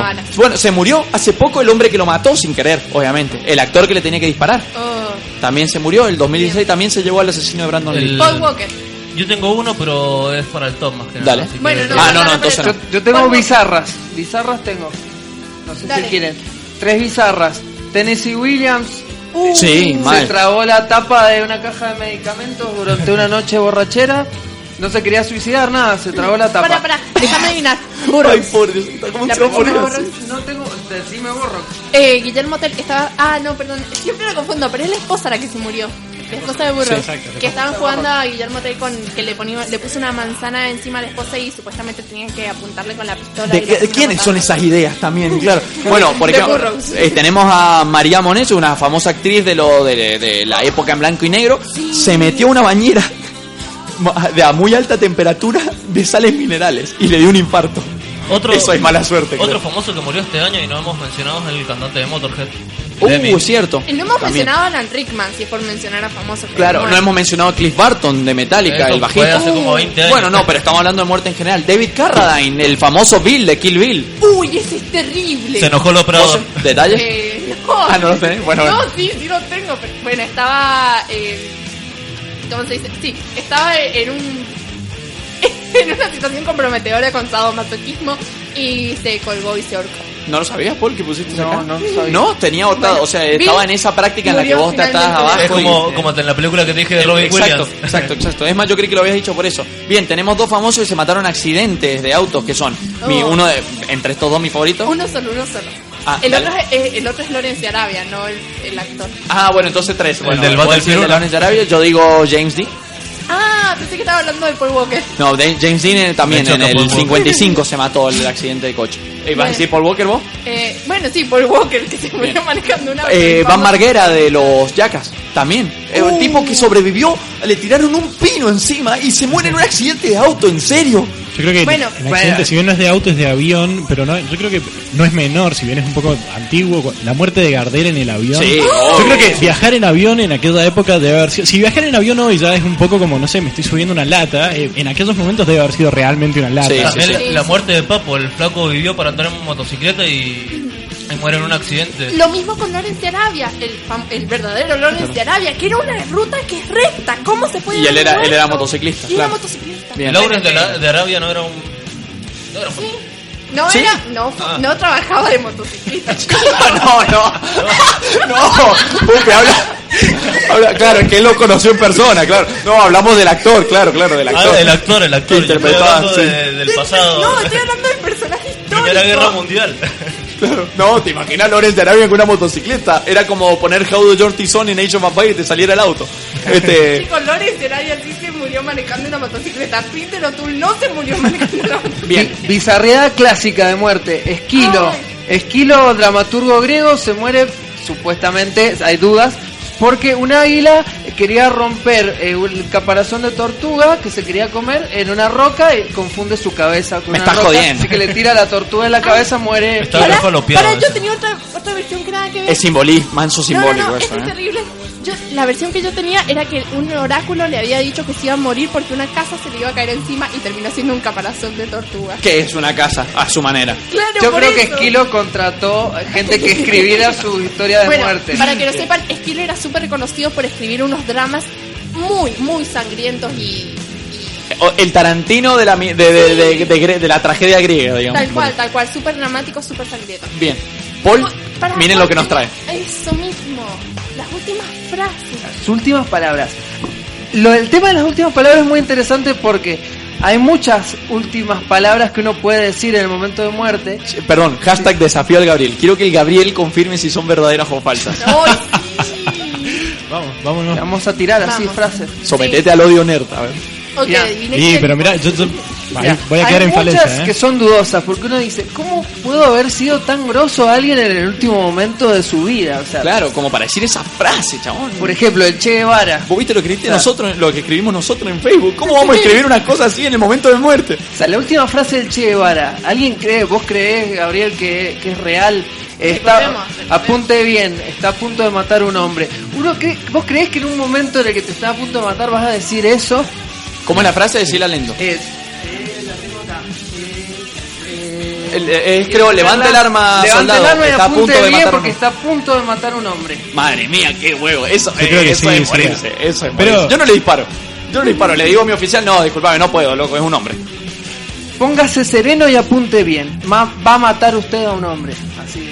Sí, sí, yo, yo creo que en ese tipo de situaciones, ese tipo de gente en ese tipo Vos decís que te sale como si fuera la adrenalina, ¿viste? Cuando una madre va a levantar un auto porque el hijo está atrapado. Vos decís que en el momento de muerte te sale, eh, así ves tu día pasar y te sale esa frase, esa frase, wow, Sí, clímax. ot- Otra frase así tremenda, la última de Marx, supuestamente, que es, le preguntó un tipo que estaba Yankee, ahí en su lecho de muerte, preguntó sus últimas palabras y dijo, váyase, las últimas palabras son para los tontos que no dijeron lo suficiente. Con una barba, ¿no? ¡Oh! Eso es muy No. Karl Marx, perdón, pero eso es muy. Manuel Fíjese, Santillán habrá dicho realmente esto, tremenda frase. Evita, la última frase de Evita, la flaca se va, Evita se va a descansar. Justamente eso dijo Evita antes de, antes de morir, habló en tercera persona. Bueno, ahora que- mira, todos nos vamos a girar y vamos a mirar a Gabriel y decís, Espera. ¿verdadero o falso? Mira, yo, yo sabes qué, yo pues, simplemente para alimentar eh, como la fuerza de esos personajes voy a decir que sí, que es verdad. Yo, yo creo, y sabes qué, yo creo que es- es- si, yo, si yo pudiese ser un personaje, yo también, yo también concepto. escribiría mis últimas palabras y le diría, che, mirá, ¿sabes qué, pibe? Cuando yo me muera, decir que dije esto. y ya está, y que se, se maneje. Aunque Me no gusta, sea bueno ese Gabriel está a concepto, favor ¿no? de la mitología. Claro. Sí, es más, yo también estoy a favor de ¿Cuáles, habrán sido que las- sí. ¿Cuáles habrán sido las últimas palabras de Ricardo Ford? Miami. Miami. Pará, tengo las últimas palabras de Ricardo Ford. No. ¿Saben cuáles fueron las últimas palabras de Ricardo Ford? Muy, Sorpréndeme. muy fiel a su estilo, ¿no? Nerds están a punto de descubrir algo muy fuerte. Tengo ganas de orinar. Eso fue lo que dijo. Gracias, tan hijo de puta. ¿En serio? Esas fueron las últimas palabras. En Miami. Ahora, y dijo de orinar y no mear. Era Ricardo Ford, chicos. Decía a veces entre medio de cada frase te tiraba una Mami, palabra tengo ganas de orinar. Sí, puede ser, ¿eh? Te puede ser, Sí, puede ser. Para mí que o, eh, es el anagrama de que me quiero ir a Miami. Sí. Por eso, así como esas frases, hay frases de gente que supuestamente es mítica, que podría haber tenido una mejor frase final y no la tuvo. Por ejemplo, John Lennon, que su frase final es me dieron. Sí, eso fue lo que dijo. Ay. Bueno, eh, yo, yo estuve haciendo un estudio sobre la muerte de Jo- John Lennon y te puedo asegurar que no alcanzó a decir nada. no le dieron tiempo. y de John F. Kennedy, ¿cuál fue la última palabra? Eh, no tengo la de John F. Kennedy, sí tengo la de la, espo- la de la esposa, que es como... Tendría que haber así. salido con gorra, dijo. no, igual, yo, yo creo que, es más, tomando un poco, ya que nombraron a Barton más temprano, es, es tomar la filosofía un poco de Big Fish. O sea, es, o te Claro, cuento la sí. historia insulsa Sí, o sí, te por cuento eso la yo digo que historia estoy a que favor. Buen punto, buen Completamente, por eso yo digo que estoy a favor, porque es- Eh, lo hace, esa película. le da color al mundo, no lo voy a negar, le da color al mundo. Que a Totalmente. Esquilo le cae una tortuga en la cabeza, yo digo que sí. Sí, Una sí. casa, una casa. Una casa. Mucho mejor, mucho mejor la historia que la realidad, por Ya veo que en realidad sí. se había tropezado, así malísimo. Así que, bueno, ahí tenemos esas... Bueno, eh, pero depende de la persona, ¿no? Elvis muriendo en un baño sigue siendo igual de épico para ser Elvis, ¿eh? Bueno, lo último que dijo Elvis fue voy a ir al baño a leer. Esa es la última Dijo lo frase mismo que. Ford, bro. Pero sin leer. No, pero Qué a- fuerte. Pero a Ford lo leyeron. Qué fuerte, Julián. Bueno, Programa vamos. fuerte el de hoy, muchachos, ¿eh? En la de Steve Jobs está muy buena. eh, no sabemos qué es lo que vio porque dijo... ¿No anda esta mierda? No, no, dijo... No, pará, yo tengo un dato que No me me gustan los auriculares. Dios bendiga a Bill Gates. En el momento en que estaba en la cama y le querían poner un respirador, se probó cinco máscaras hasta que encontró una que le gustaba el diseño. Pará, eso explica entonces la última frase, porque su última frase fue ¡Wow! ¡Wow! ¡Wow! Encontró la que le encajaba justo, me parece. Seguro la de Tinelli le va a decir chau, chau, chau, Sí, chau. La que le encajaba justo.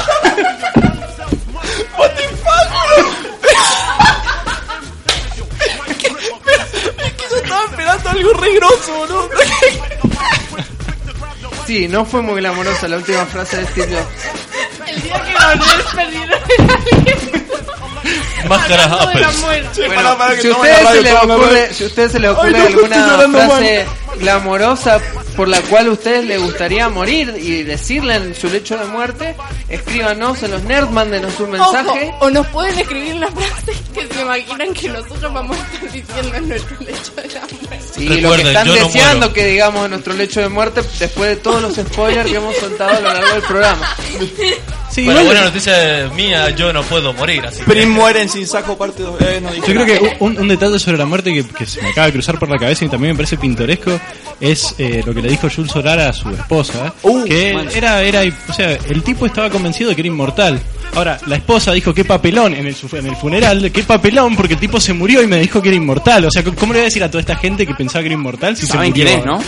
Ah, bueno, una, para el que no conocen, él es un artista, uno de los artistas más, a mi gusto, más grosso. eh, encima, eh, ¿cómo lo clasifico? Porque no es ni cubista ni es naif. Eh, Es no, una mezcla de las dos, creo. eh, Tiene que ver mucho con el movimiento del principio del siglo XX, era del mismo grupo de Borges, de todos esos autores. Man, me encanta eh, su Si van al Malva, eh, bueno, hay una exposición permanente, no de él eh, completamente, pero sus obras están en exposición permanente y son increíbles. En San Rafael hay un restaurante que tiene obras de él en las paredes. Me encanta ese restaurante. Wow. No me acuerdo ahora el nombre, así que me van a odiar los restaurantes. Ah, por cierto, le mandamos un saludo a los del bar. Eh, ¿Cómo era? Eh, ahí nomás. Ahí nomás. Perdón, amigos nuevos que acaban de poner un bar nuevo. Ojalá los felicitamos, chicos. Ojalá les vaya re bien con eso. Regálenos cervezas. Por favor. En San Rafael había un café libre, no me acuerdo cómo era, que ya fui a comer varias veces ahí, que vas a comer, tomas un café o algo y está lleno de la librería llena de libros, te pones a leer. Estaba bastante, bastante lindo, estaba cerca de la, una universidad, no me acuerdo. Después voy y te Oh, me digo. mataste, boludo. Está en pleno centro, así que Em, te eh, estamos hablando de estos años, ¿no? Eh, o en años sí. pasados de San Rafael. Hace poco. Ah, bien, bueno, bueno, yo confirmo por las dudas. Bueno, Lo bueno es que la, la indefinición que hemos tenido en, en De todo este bloque, digamos, se, se extendió hasta lo gastronómico. Bien, eh, vamos haciendo un pequeño corte, volvemos en unos 5 minutitos y, vamos a la vuelta. entrevista. Ahora tenemos un mensaje de David Bowie desde el cielo. Sí. Uf. Oh.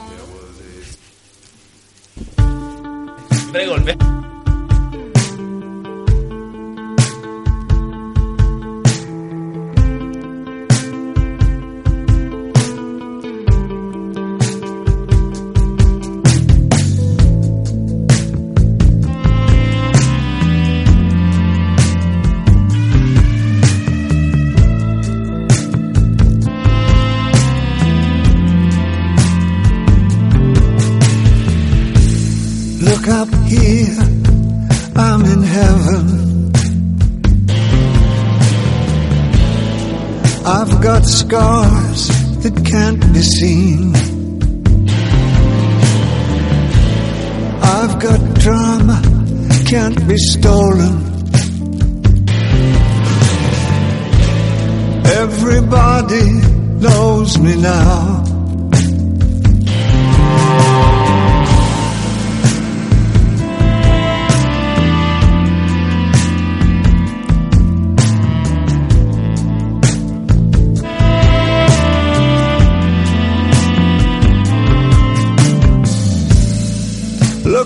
Here, man, I'm in danger.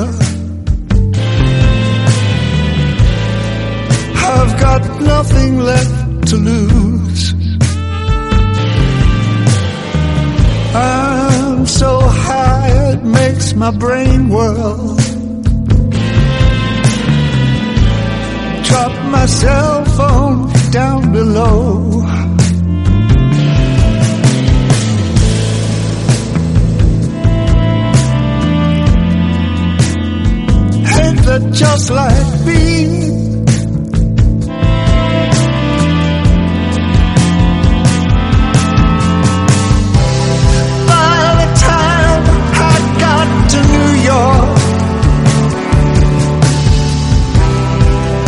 Was living like a king.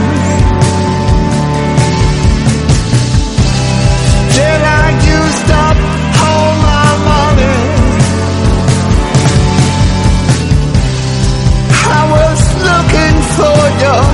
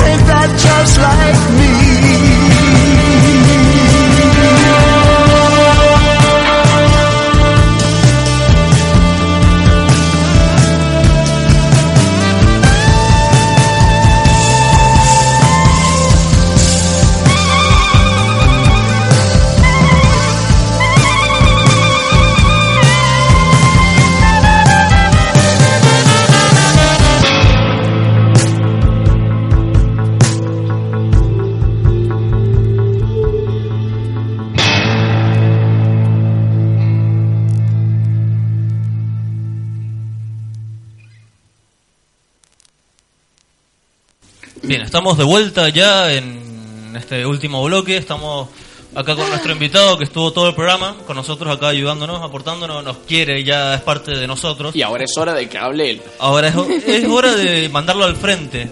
¿Quién eres y por qué estás aquí? Y em, la verdad que no sé, no sé. ¿Quién está Pensé enviado que- aquí? Eh, ¿Sos de Corea del Norte? ¿Quién te dio tanto para traerte acá? No, no, eh, fue una pequeña redada que me hicieron los otros dos compañeros, pero bueno. Ya, ya será cobrada en algún momento, fue como, ah, ¿sabes qué? Y bueno, y anda a la radio, tenés a las 11, nos vemos en sobre la San Martín, General Paz. Bueno, eh, ok. Mira, eh, un mensaje para los compañeros Redada. Este, te ganaste una birra con nosotros cuando quieras, Gaby, la verdad. ¿eh? Perfecto, la perfecto, perfecto, mira Los está. compañeros no, Ahí agarre mala otra. No, no, eh, gracias por, por haberme invitado y está bueno eh, por ahí. eh, Difundir. eh, exacto, un poco, pero no sé. Bueno, para los que no para los que no sepan, les contamos, para los que no estuvieron viendo nuestras últimas publicaciones de los nerds, eh, eh, Gabriel es representante de la editorial Trifulca, eh, una editorial que está surgiendo recién ahora, está comenzando dando sus primeros pasos y su digamos, su convocatoria es eh, para poder publicar textos de diferentes procedencias, digamos, y diferentes estilos, todo lo que cada uno quiera escribir. Exactamente, sí, la, idea, o sea, al principio, eh, si bien lo editorial también es un poco impostura al principio, pero eh, la, idea es arrancar con una revista, con una revista cultural o revista literaria, si quiere, para un poco ver si podemos encontrar un espacio con el que Porque nosotros particularmente, digo nosotros porque somos tres los impulsores y varios los, los, que apoyan, eh, pensamos que bueno que este, está bueno encontrar cierto espacio eh, para, con el cual compartir, o sea, en el, cual compartir lo que, lo que por ahí uno produce, desde, donde uno produce y también para ir aprendiendo. Si no, esas cosas quedan siempre en el cajón, uno escribe, lo guarda y no hay ninguna vuelta, no hay ninguna. Tampoco es que. Simplemente es para ver si puede generar un espacio, un espacio común en el cual. ¿Solo para ustedes o para la gente? No, no, el la convocatoria está abierta. Nosotros, eh, nuestra idea es eh, que aquel que se, que se prenda, que, que escriba o, o que conozca a alguien o que, se, que quiera largarse a escribir, eh, ya sea ficción, como, no sé, reseñar un libro, como, no sé, un pequeño ensayo o aquello que, que produzca, lo que le salga, es compartirlo y no- charlarlo con nosotros, ver... eh, Por ahora está abierta entonces, o sea, la puede ser convocatoria está cualquier tipo de abierta. Mira, eh, exactamente. Eso, eh, eso también si, eh, nos escriben al mail eh, que en este momento, como no hice las tareas, no me acuerdo exactamente el mail. Está bien, pero si eh, pasáis después Facebook también, Claro. está Editorial Trifulca. El- el- Están etiquetados en nuestra publicación también. Acá está, tri- es trifulcaediciones.gmail.com. Nos pueden escribir ahí, nosotros ahí nos pueden preguntar lo que sea, nosotros respondemos bastante rápido. Eh, y la idea, estamos preparando ahora el primer número de la revista, eh, que es, estamos con la intención de sacarlo ahora eh, a fin de mes, o sea, en unas semanas. Y eh, para ello estamos trabajando en, los- en algunos textos, hay algunas poesías, hay algunos cuentos, hay algunos ensayos, está bastante variado lo que ha llegado. Bien. Eh, y es eso, es, es sobre todo para, si- o sea, para, para ver si podemos... eh, Compartir cultura. eh, sí, o, o también eh, eso de, de ayudarse a uno a escribir, porque siempre cuando hay una vuelta, eh, bueno, a- algo ayudas, que alguien te lea, que alguien que Sí, no sé, todos que no los sos que, vos. los que somos escritores, digamos, o nos queremos creer escritores, siempre tenemos el momento donde te encontrás frente a la página en blanco y necesitas un estímulo. Cualquier estímulo que vos tengas que te diga, bueno, tengo un lugar donde yo voy a poder publicar esto, te sirve y podés escribir. Inclusive desde nuestra parte, por ejemplo, desde el lado del cine, eh, yo por ejemplo nunca he tenido la, la- no he tenido la suerte de poder nunca dirigir algo que sea de otro. O sea, de siempre ha sido de un guion escrito por mí o de algún conocido o algo así. Me encantaría poder encontrar, por ejemplo, eh, la verdad que es mi sueño encontrar alguna especie de escritor desconocido por ahí, decir, ah, puedo y que me diga que sí. Sería genial adaptar la obra de cualquiera. Es más, eh, me encantaría, estaría buenísimo. Le digo, del lado del cine eso aporta muchísimo también. Claro, y eso, eh, de, por ahí encontrar gente, o sea, gente que está haciendo lo mismo que uno y por ahí está al lado y no, no te das cuenta que está. O sea, también eso de generar un espacio tiene que ver con eso, si bien es bastante local lo que estamos planteando en este preciso, en este, en este primer instante, porque bueno, es donde uno tiene incidencia, es bueno eso, encontrar un poco, ver si se hace eco de lo que se dice. Quiero hacer énfasis que quise encontrar a alguien que por ahí está al lado de uno y me señalaste a mí justamente. Sí, es que, claro, bueno, tanto, tan- tanto pelo a uno lo confunde. ¿no? Y bueno, tengo material escrito, pero no lo pienso publicar hasta después de muerto. Así que tengo un montón de cosas que te pueden Chan, chan, chan, chan. Pero pará, Pupi, ¿no era que no podías morir? Por eso. O sea que nunca lo van a conocer. Bien, bien, bien. Bueno, no, pero igual está. Es, muy interesante y es muy lindo el sentido de comunidad que hay acá en Mendoza, esto de querer ayudar a los otros a que encuentren su propia voz o poder ayudarles a compartir esta voz y que llegue a más gente. Que imagino que es un poco de la idea que tienen en Sí, sí, sí, y es, es sobre todo encontrar un espacio, porque nosotros encontrábamos mucha gente, o era muy común en, en, no sé, en encontrarse gente que dice, no, pero lo que pasa es que los espacios que hay, no sé, no me terminan de cerrar, no me termino de sentir cómodo por esto, por aquello. Entonces nosotros dijimos, bueno, intentemos buscar, un, intentemos buscar entre toda esa gente que nos está diciendo eso, a ver si podemos nuclear toda esa gente para ver qué sale, qué, se- qué, qué- es lo común al final, o sea, que- en dónde logramos anclar. ¿no? Bien, este, bueno, sí, entonces, bueno, entonces les decimos, comuníquense, nosotros dejamos el link de la Exacto, y a- ahora, en este, si bien en este momento está, está vacío, la revista va a ser digital en una primera instancia. Tenemos la idea de eventualmente sacar eh, una edición eh, papel, una edición, eh, claro. Y mm, el sitio de la revista es revistatrifulca.wordpress.com. En este momento no hay ningún texto, simplemente una bienvenida y algunas descripciones. Y, eh, pero los textos publicados en el primer número van a estar ahí para descargar como números, ¿sí? como un, eh, ya sea en PDF o en EPUB, y eh, va- van a estar los textos eh, individuales en el sitio. Em, Bien. Y alguna pregunta un poco más personal. Sí, Eh, a eso quería ir ahora. ¿Qué pensás de este pequeño club de fan que se está armando acá, que están pidiendo que, que, te, que lo hagas suyo, que hables con esa hermosa voz, que les hables por las noches? Eh, Chuck, Ojo, competencia. ojo. Además, sí. Eh. Y les podés leer también. ¿Tan pronto? Hablando del tema. A vos no tenés nada que ver con Corea del Quiero, Norte, ¿no? para, quiero comentar esto. Gabriel está rojo. Y bueno, hijo, sí, sí, me han llegado a tocarme. Yo la verdad que no, sí, han llegado a tocarme. Qué feo. Eh, ¿Ves? Me hacen poner nervioso, ¿ves? A uno lo pone. No, no, eh, No al objetivo. esto, esto va a ser, esto va a ser, esto va a ser devuelto, por, pero sí, ojo por ojo, es, es a, a la vieja, a la, a la vieja escuela. Bien. Eh, una pregunta que, nos, que quiero hacer ya ahora para ya sí, ya tenemos lo que es contacto, eso lo dijiste todo, ¿no? ¿Podés Sí, repetir el mail por las El dudas? mail es eh, trifulcaediciones.gmail y eh, la re- el, el Facebook es Editorial Trifulca, si no está la página de, de- para ponerle me gusta. Y en los nerds también lo van a encontrar. Sí, vamos Exacto. a publicar Por todos los datos para que puedan acceder. Exacto, y el, el- el link. Por acá hay mensajes que dicen que quieren empañarte las gafas, así que. Eso solo sucede cuando no Pará, así eh, que- tranquilo, bájenle los humos. Este, no, bueno, razón por la que digo lo de los contactos, así podemos empezar a preguntar algunas cosas más. El otro día estuvimos con los chicos sobre cartucho y nos dimos cuenta de que preguntar cómo se originan las cosas es divertido. Entonces yo quiero saber cómo se llegó a esta conclusión. O sea, cómo dijeron Trifulca. Bien. Es más, ¿por qué Trifulca? Ahí estuvo. Qué grande, mira esas Eso- cosas, eh, al mismo tiempo, sincro, sincro. eh. Eh, me, me la olía, me la olía y cuando venía en el bondi dije, che, ¿qué mierda hago si me preguntan eso? Entonces me puse a pensar, no, no, me puse a pensar y que hay, yo creo que la, la, la forma más fácil de explicar por qué Trifulca o qué es Trifulca es que preguntes a cualquiera de las, de las tres partes, eh, todos te van a responder algo diferente. Y probablemente todos respondamos algo diferente y de alguna forma totalmente opuesto. Bueno, es una trifulca. Entonces, por algún por alguna por, así, eh, uno de los rasgos es ese, trifulca porque la trifulca es entre nosotros. Bien. Así que en cualquier momento, la próxima vez, por ahí, si me invitan otra vez, vengo con el ojo morado, como García Márquez en, en nuestra foto de, de perfil, y bueno. Así es, por eso. No, y el, génesis es básicamente ese que te decía un poco recién, eh, un comentario común que es, no, te- no sé, queremos un espacio que, no sé, de gente, también para hacerlo nosotros. Y después, eh, Bieker caliente y una terraza, viejo. Es- ese es el...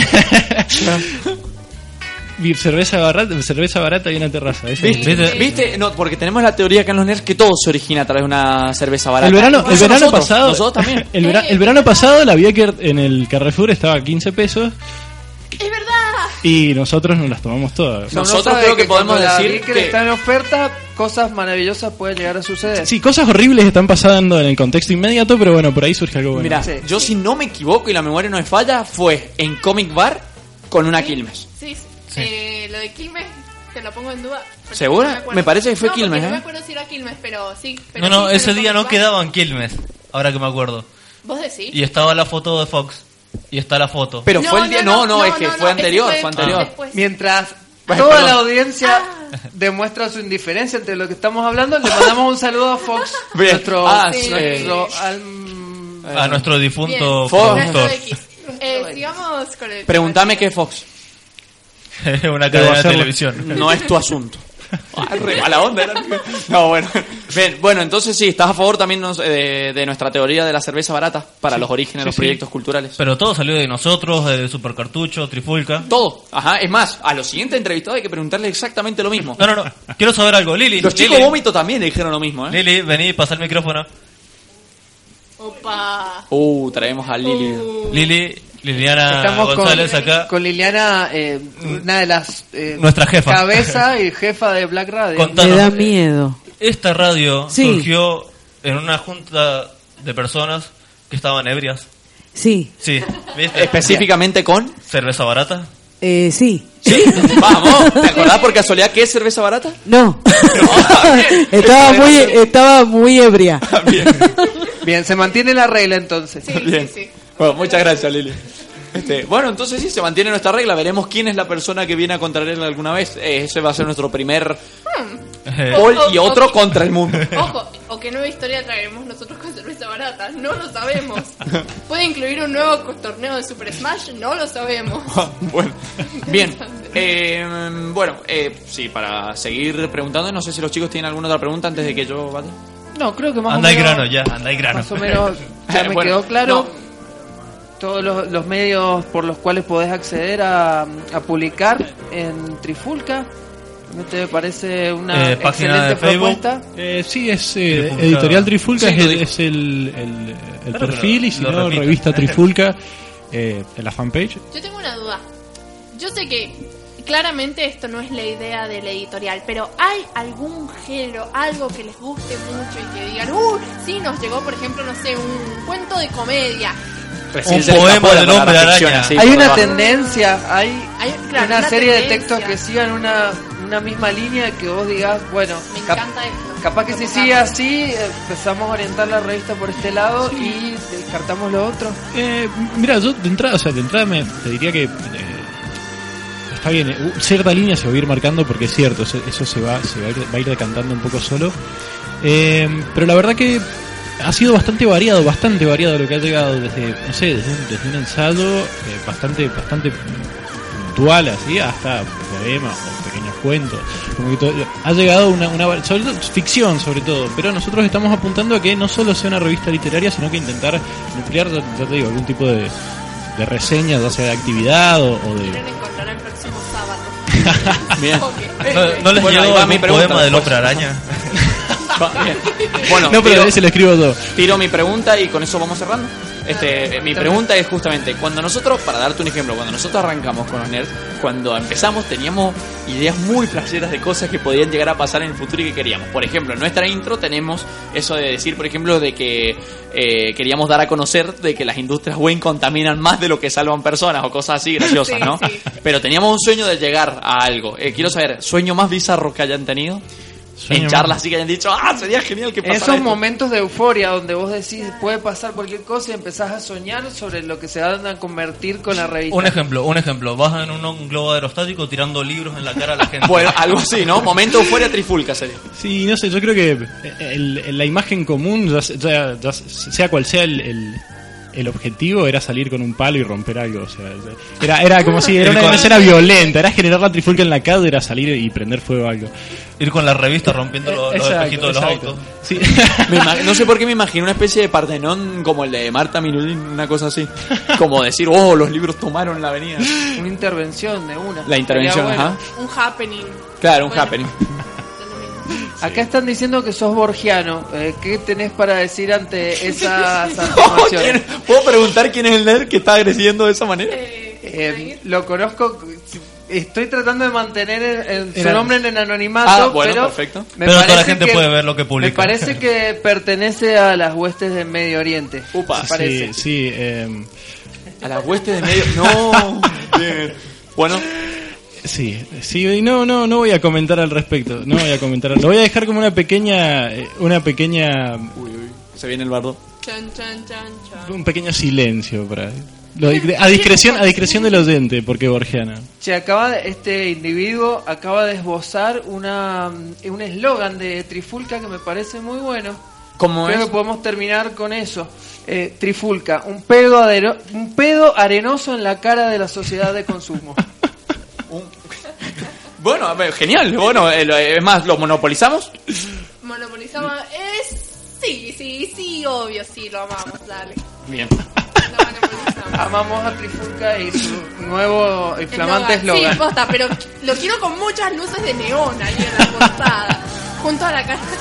Bien. No, bueno, pero por lo menos lo que sí es seguro es que estamos re a favor de, de este movimiento. Eso sí lo podemos monopolizar con el seguridad. aguante, así que avísenos cuál, eh, bueno, en el momento en el que puedan sacar la revista y demás. Eh, Sí, sí, a si todos ustedes los que se están copan- escuchando, que participen, ya saben a dónde tienen que hacerlo y eh, tienen la oportunidad Escriban. perfecta para escribir. Y así que- ustedes mismos, si Sí. por ejemplo, si quieren escribir, no sé, una especie de nota en in memoriam de, de, de Leonard Cohen, eh, no sé, De Paul Walker. De Es- David es- Bowie. O el exactamente, manifiesto nerd. eh, O el manifiesto también nerd lo son podríamos bienvenidos. mandar. Se viene Eh, probable manifiesto. Algo raro en una entrevista, alguna pregunta que vos tengas hacia nosotros. Eh, sí, cuando me pagan el porrón. Bien, bien. Es demasiado lo rápido. Lo dejaremos para que la audiencia lo descubra en el próximo programa de los Nerds en la Tierra.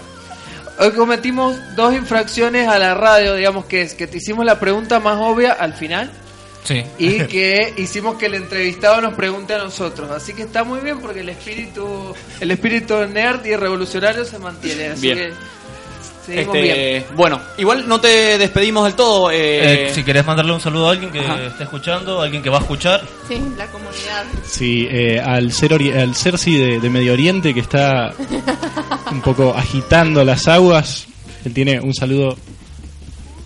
Un saludo, nada más. Un saludo. Un saludo, un saludo Un borgiano. besito en la... en la nariz. Bien, bien. Al Team. Pregunta, chicos, ¿vamos cerrando? ¿Ya se está yendo Sí, el tiempo? sí. ¿O El- podemos decir rápido nuestro top? Si es rápido, rápido, podemos decir. Queríamos decir cuál es la muerte así más heavy que nos ha pegado de Bueno, pero distintas cosas. mencionarla. Rapidísimo, sí. De última. Vos también, ¿eh, Anda pensándola. busquen por internet. Voy yo, Rasputin. Si no conoces la muerte de Rasputin, ya estás buscando las 30 versiones diferentes. Y es más, es más, Wikipedia tiene su propia página, eh, su propio archivo sobre la muerte de Rasputin, así que ya estás buscando. Aprovecha de despedirte de paso. Ah, aprovecha de despedirme, la Josepedia les mando un beso gigante. Yo Paul. también aprovecho para despedirme. Un saludo a todos los nerditos que nos están escuchando. Yo soy Paul Noverón y para mí de Mufasa no se vuelve. Oh, bien. Mufasa Bien, Rey vamos, Juancho. Bien, les habló Juan el Rey, un beso grande a todos los nerds como siempre que hacen nuestro programa un lugar mágico y genial. Gracias a Editorial Trifulca también por la participación. Eh, un beso enorme a Jime. Este, mm, y para mí, la muerte que más me pegó de pibe fue la muerte de Clayton, el villano de Tarzán, por la violencia que cargaba esa muerte en una- un ataque de ira ciega, que básicamente un suicidio a su manera. Y eh, yo estuve pensando un rato y creo que una de las muertes que marcó así mi, mi, mi fanatismo en el cine es la muerte de Mickey Rourke en Rumble Fish de Coppola. Mu- Muchísimas gracias por haberme invitado. Bien, yo como el programa pasado no me despedí, me voy a despedir dos veces, ahora antes de dar el top y después de dar el top. Así que yo fui, yo fui, sé- soy y seré Manuel Pupi Catania. Todos los martes voy a estar acá con ustedes. Para mí siempre quise saber una duda que qué sería sen- sentir ser aplastado dos veces por el mismo micro, así que mi top es por eh, Cliff Burton, bajista de Metallica, que salió Pobrecito. volando por la ventana del micro, lo aplastó, después estaban levantando el micro y se lo volvió a caer. Así que si no saben bien, pueden buscarlo tranquilamente. Eh, nos vemos todos los martes a la misma hora por el mismo canal, ¿Por qué? porque los nerds Nerds heredarán heredarán la tierra. Así que soy Emanuel Pupi Catania. Los despido, gente. Bye bye. Un saludo al Vaca, no al del Cynical.